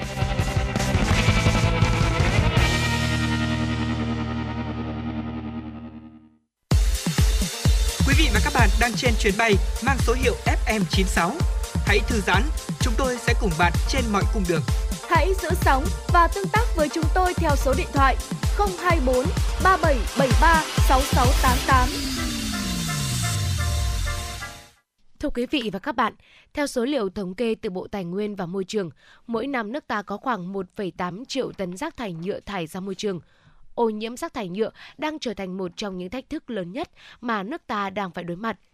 Với mong muốn lan tỏa lối sống xanh, nâng cao nhận thức cho học sinh sinh viên về thu gom phân loại rác thải nhựa, Thời gian qua, các cơ quan đơn vị trường học đã tổ chức nhiều hoạt động ý nghĩa thiết thực, tạo được dấu ấn, qua đó góp phần lan tỏa ý thức phòng chống rác thải nhựa, tích cực trồng cây xanh tạo cảnh quan, bảo vệ môi trường xanh sạch đẹp cho thế hệ trẻ. Một trong những phương pháp được các quốc gia tiên tiến như Thụy Sĩ, Đan Mạch, Nhật Bản, Singapore áp dụng hiệu quả là giáo dục trẻ em bảo vệ môi trường ngay từ thuở ấu thơ – Tại các nước này, trẻ em sớm được rèn luyện thói quen phân loại rác thải nhựa, tích cực tái sử dụng, tái chế và trồng nhiều cây xanh. Ở nước ta, nhiều mô hình sáng tạo cũng được thực hiện như chương trình đổi rác lấy cây của câu lạc bộ nghệ thuật hí hoáy Xuân Đình Hà Nội. Khi mang các loại rác nhựa đến như vỏ chai nhựa, vỏ lon bia, nước ngọt, vỏ hộp sữa, các bạn nhỏ sẽ được quy đổi thành nhiều loại cây như sen đá, cẩm nhung, ngọc ngân. Cùng với đó, các em nhỏ còn được tham gia các hoạt động tái chế rác nhựa. Con đã để chai la vi cũ, đã bỏ để tái chế thành gọn cây ạ. Để tái chế được thì con dùng uh, kim tuyến và len ạ, để trang trí thành một chậu cây ạ. Và con thấy đơn giản là lại giúp ích cho môi trường ạ, chứ không hề khó một chút nào ạ. Tái chế rác vui, giúp bảo vệ môi trường, bảo vệ trái đất. Tái chế rác giúp tiết kiệm tiền mua dụng cụ. Tái chế Rác giúp có được nhiều sản phẩm độc đáo trang trí nhà cửa. Thông qua mô hình này, các em sẽ học được cách thu gom, phân loại và tái chế rác nhựa, hiểu được vai trò của cây xanh và vì sao phải bảo vệ môi trường sống. Đó cũng chính là điều những bậc phụ huynh như chị Nguyễn Thúy Quỳnh, sinh sống tại quận Tây Hồ, Hà Nội, mong muốn còn được trải nghiệm. Các con được uh, trải nghiệm ấy, được biết về giá trị của cây xanh này, biết tự thu gom rác để mang đi để đổi lấy cây. Hai bạn nhà mình thì lại rất là yêu cây cối con vật nên rất là thích. Ống hút nhựa, hộp xốp đựng đồ ăn, đồ uống đóng chai đang tạo ra một lượng rác thải nhựa không nhỏ trong trường học. Thế nên theo bà Đỗ Văn Nguyệt, Giám đốc Trung tâm Sống học tập vì môi trường và cộng đồng, cần tiếp tục tăng cường các hoạt động ngoại khóa để các em học sinh nói không với rác thải nhựa, giảm thiểu rác nhựa một cách hiệu quả và thiết thực. Bà Đỗ Văn Nguyệt, Giám đốc Trung tâm Sống và học tập vì môi trường và cộng đồng, cho biết các trường có thể thực hiện những cái kiểm toán về rác thải ở trong trường học để xem xem là trường học một ngày, một tuần, một tháng sẽ tạo ra bao nhiêu kg rác và để cho trẻ hiểu được rằng là bất cứ cái gì mình sử dụng nó đều có những cái tác động về mặt môi trường. Trường học cũng có thể thực hiện những cái ngày hội đổi đồ, một cái tủ để đựng những cái đồ chơi hay là những, những cái đồ dụng cụ học tập mà học sinh hay bị mất thì cái việc đấy là cái việc giảm chi phí cho bố mẹ à, phải trao cho học sinh rất là nhiều những cái trách nhiệm để thực hành à, và nó liên quan đến cái việc ý thức làm gương của người lớn. Bên cạnh mô hình đổi rác lấy cây, bà Đoàn Vũ Thảo Ly, Phó Giám đốc Trung tâm Nghiên cứu Môi trường và Phát triển Cộng đồng, mong muốn tổ chức thêm nhiều hoạt động ý nghĩa khác như tuyên truyền về phân loại rác thải nhựa, vận động đoàn viên, thanh niên, học sinh hạn chế sử dụng sản phẩm nhựa, tổ chức các cuộc thi ý tưởng sáng tạo về tái chế rác thải nhựa khi mọi người có nhận thức cao thì cái công tác mà thu gom những cái loại rác như vỏ hộp sữa hay túi ni lông vỏ bim bim sẽ hiệu quả và việc uh, tuyên truyền công tác phân loại sẽ là cái yếu tố quan trọng và kiên quyết của trường và chính trường học sẽ là cái nhân tố để đóng góp cho cái chuỗi kinh tế tuần hoàn. Đánh giá cao phong trào chống rác thải nhựa, ông Nguyễn Hoàng Hiệp, Thứ trưởng Bộ Nông nghiệp và Phát triển Nông thôn cho rằng vai trò của đoàn viên thanh niên là vô cùng quan trọng trong bảo vệ môi trường sống và cải thiện ý thức sống xanh đến mọi người. Ông Nguyễn Hoàng Hiệp khẳng định. Trong ờ, công tác uh, truyền thông thì cái bầu nhiệt huyết ấy, cái sự xả thân ấy, cộng với trí tuệ của thanh niên, các cái nền tảng truyền thông hiện nay thì những cái nền tảng truyền thống thì càng ngày sẽ càng bị hạn chế. Thì những cái nền tảng mới hoặc là ví dụ như là cách tiếp cận mới thay đổi phương thức truyền thông chẳng hạn thì trông chờ vào các bạn thanh niên. Những hành động nhỏ nhưng mang ý nghĩa lớn, thế hệ tương lai của đất nước đang chuyển đi thông điệp mạnh mẽ để cùng chung tay xây dựng lối sống xanh, bảo vệ môi trường và đặc biệt là hạn chế rác thải nhựa. Một khi thói quen và nhận thức của trẻ em về bảo vệ môi trường được nâng cao, các em sẽ là lực lượng nòng cốt góp phần thay đổi nhận thức cả một thế hệ trong công cuộc bảo vệ môi trường.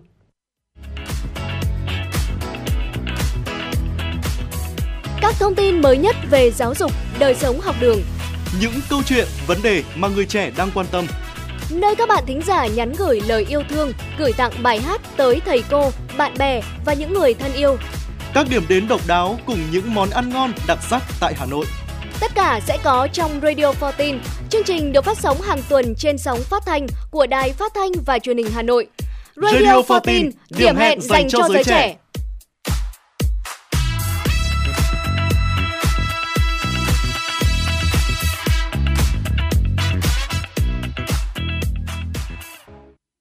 Vâng thưa quý vị thính giả, ngay bây giờ mời quý vị thính giả chúng ta hãy cùng thư giãn với một giai điệu âm nhạc, ca khúc Những kẻ mộng mơ.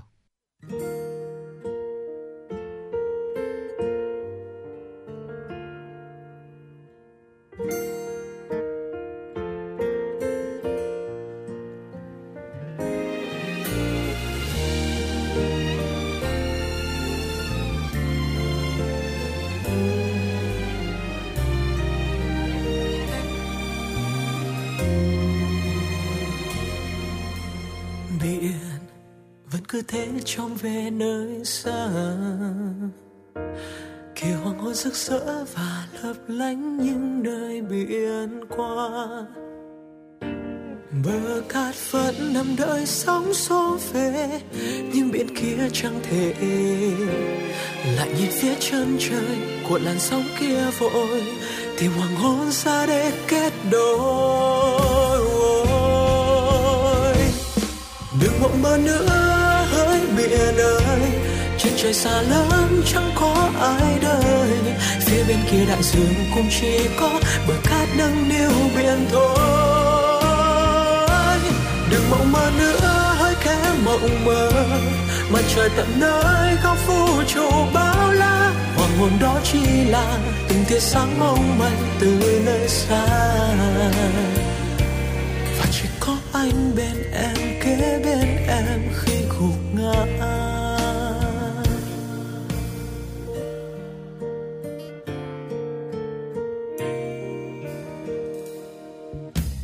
thủy chiều vẫn thế, đây rồi lại vơi. Và lại mang biến sáng, ngày đêm tối đi lạnh lùng vậy thôi. Bờ ca giữ biển lại mỗi khi về, nhưng biển kia chẳng thể lại nhìn phía chân trời của làn sóng kia vội. Tìm hoàng hôn xa để kết đôi. Đừng mộng mơ nữa hỡi biển ơi chân trời xa lắm, chẳng có ai đời. Phía bên kia đại dương cũng chỉ có bờ cát nâng niu biển thôi. Đừng mộng mơ nữa hỡi kẻ mộng mơ. Mặt trời tận nơi có vũ trụ bao Hồn đó chỉ là từng tia sáng mong manh từ nơi xa. Và chỉ có anh bên em, kế bên em khi gục ngã.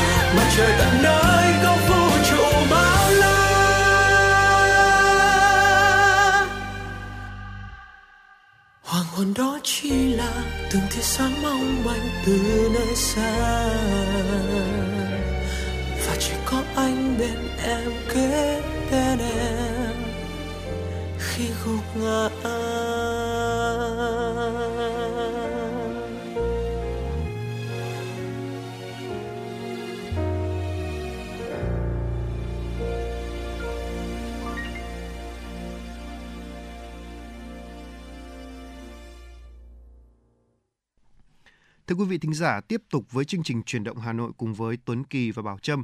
Mời quý vị thính giả cập nhật một số thông tin thời sự quốc tế đáng chú ý. Thưa quý vị, sau 19 tháng đình trệ, Ủy ban Đối ngoại Quốc hội Thổ Nhĩ Kỳ ngày hôm qua đã thông qua hồ sơ xin gia nhập NATO của Thụy Điển. Đây được đánh giá là động thái quan trọng để Thụy Điển trở thành thành viên thứ 32 của NATO. Sự chấp thuận của Ủy ban Đối ngoại đã là tiền đề cho một cuộc bỏ phiếu được dự đoán sẽ thuận lợi tại phiên họp toàn thể của Quốc hội Hoa Kỳ dự kiến diễn ra trong vòng vài tuần tới. Thổ Nhĩ Kỳ và Hungary đến nay là hai thành viên cuối cùng của NATO chưa đồng ý kết nạp Thụy Điển nhưng sự chấp thuận của Thổ Nhĩ Kỳ được coi là rào cản khó khăn hơn. Trong suốt thời gian qua, Thổ Nhĩ Kỳ liên tục gây sức ép, cáo buộc Thụy Điển hỗ trợ các tổ chức mà Thổ Nhĩ Kỳ coi là thực thể khủng bố. Theo nhiều hãng tin nước ngoài, Thổ Nhĩ Kỳ đã gắn điều kiện Mỹ bán máy bay chiến đấu F-16 và phụ tùng thay thế cho nước này để đổi lấy cái gật đầu đồng ý Thụy Điển vào NATO. Ngoài ra, Thổ Nhĩ Kỳ cũng đề nghị các đồng minh NATO khác, bao gồm Canada, dỡ bỏ lệnh cấm vận vũ khí từ năm 2019. Australia mới đây đã công bố lệnh cấm hoàn toàn đá nhân tạo nhằm bảo vệ hàng nghìn người lao động trước nguy cơ mắc bệnh về phổi nghiêm trọng. Lệnh cấm sẽ được áp dụng đối với phần lớn các khu vực pháp lý của Australia kể từ ngày 1 tháng 7 năm 2024. Việc thực hiện lệnh cấm đá nhân tạo có thể ngăn ngừa khoảng 100 ca mắc ung thư phổi và 1.000 trường hợp mắc bệnh bụi phổi silic ở người lao động Australia trong toàn bộ chuỗi cung ứng, từ thợ cắt trong nhà máy cho đến thợ lắp đặt bàn bếp tại các hộ gia đình. Cơ quan giám sát an toàn tại nơi làm việc của Australia đã tiến hành cuộc điều tra vào đầu năm 2023 và công bố báo cáo trong tháng 10 năm 2023 cho thấy các thợ đá được chẩn đoán mắc bệnh bụi phổi silic với tỷ lệ cao hơn đáng kể so với các ngành công nghiệp khác. Báo cáo cho thấy hầu hết những công nhân mắc bệnh này đều dưới 35 tuổi và phải đối mặt với tình trạng bệnh tiến triển nhanh hơn cũng như tỷ lệ tử vong cao hơn. Thưa quý vị, theo dự đoán, sản lượng gạo châu Á trong nửa đầu năm 2024 sẽ giảm do điều kiện trồng trọt khô hạn, các hồ chứa bị thu hẹp có thể làm giảm sản lượng lương thực. Giá lương thực cao trong những năm gần đây đã thúc đẩy nông dân trên toàn thế giới trồng thêm ngũ cốc và hạt có dầu. Tuy nhiên, người tiêu dùng sẽ phải đối mặt với nguồn cung thắt chặt hơn vào năm 2024 trong bối cảnh thời tiết El Nino bất lợi. Các lệnh hạn chế xuất khẩu và yêu cầu về nhiên liệu sinh học cao hơn sau nhiều năm tăng mạnh, giá lúa mì, ngô và đậu nành toàn cầu đang có xu hướng giảm do nút thắt ở Biển Đen dần được tháo gỡ và lo ngại về suy thoái kinh tế toàn cầu. Mặc dù giá vẫn dễ bị tổn thương trước những cú sốc nguồn cung và lạm phát lương thực trong năm 2024. Hiện tượng thời tiết El Nino gây khô hạn ở phần lớn châu Á trong năm nay được dự báo sẽ tiếp tục diễn ra trong nửa đầu năm 2024, gây bất lợi cho nguồn cung gạo, lúa mì, dầu cọ và các nông sản khác ở một số nền nông nghiệp hàng đầu thế giới. Giới chức Hàn Quốc hôm qua thông báo Seoul sẽ thắt chặt kiểm soát xuất khẩu đối với Nga và Belarus bằng cách bổ sung thêm gần 700 mặt hàng bị hạn chế xuất khẩu. Các mặt hàng này bao gồm các thiết bị xây dựng hàng nặng, pin sạc linh kiện máy bay, máy móc và những mặt hàng khác. Quy định mới sẽ nâng tổng số mặt hàng trong danh sách hạn chế xuất khẩu sang Nga và Belarus từ 798 hiện nay lên thành là 1.159 mặt hàng. Việc sửa đổi này dự kiến sẽ có hiệu lực vào đầu năm tới sau khi hoàn tất các thủ tục hành chính hợp lệ và ban hành hướng dẫn của chính phủ đối với các nhà xuất khẩu. Thưa quý vị, bốn nhà sản xuất ô tô lớn của Nhật Bản dự kiến sẽ đầu tư tổng cộng 150 tỷ bạt, tương đương với 4,3 tỷ đô la Mỹ vào lĩnh vực xe điện ở Thái Lan trong vòng 5 năm tới. Chính phủ Thái Lan cho biết, một trong những doanh nghiệp này sẽ bắt đầu quá trình sản xuất xe bán tải điện trong vòng từ 2 đến 3 năm tới. Ông trai Wachak Rock, người phát ngôn chính phủ Thái Lan cho biết, con số 150 tỷ bạt nói trên, Toyota và Honda mỗi hãng đầu tư 50 tỷ bạt. Isuzu cam kết là 30 tỷ bạt và Mitsubishi Motor là 20 tỷ bạt. Thái Lan là nước lắp ráp và xuất khẩu ô tô lớn nhất khu vực Đông Nam Á với sự góp mặt của các nhà sản xuất Nhật Bản trong nhiều thập niên qua. Thái Lan đặt mục tiêu chuyển đổi khoảng 1 phần 3 sản lượng xe hàng năm sang xe điện vào năm 2030 và đang chuẩn bị các chính sách ưu đãi đầu tư để khuyến khích sản xuất dòng xe này. Đây có thể là lý do khiến các nhà sản xuất xe điện Trung Quốc đẩy mạnh đầu tư vào Thái Lan trong thời gian qua. Quý vị thân mến và đến đây thì thời lượng của truyền động Hà Nội chiều ngày hôm nay cũng đã hết nhưng chúng ta vẫn sẽ được gặp nhau trong khung giờ này hàng ngày trên tần số 96 MHz của Đài Phát thanh và Truyền hình Hà Nội. Quý vị cũng có thể tương tác với chúng tôi qua hotline của chương trình 02437736688 để chia sẻ những vấn đề các bạn đang quan tâm hoặc đóng góp cho chương trình ngày một hấp dẫn hơn. Còn bây giờ thay cho lời chào kết của chương trình, mời quý thính giả cùng đến với một giai điệu âm nhạc. Xin chào tạm biệt và hẹn gặp lại ở những chương trình sau đi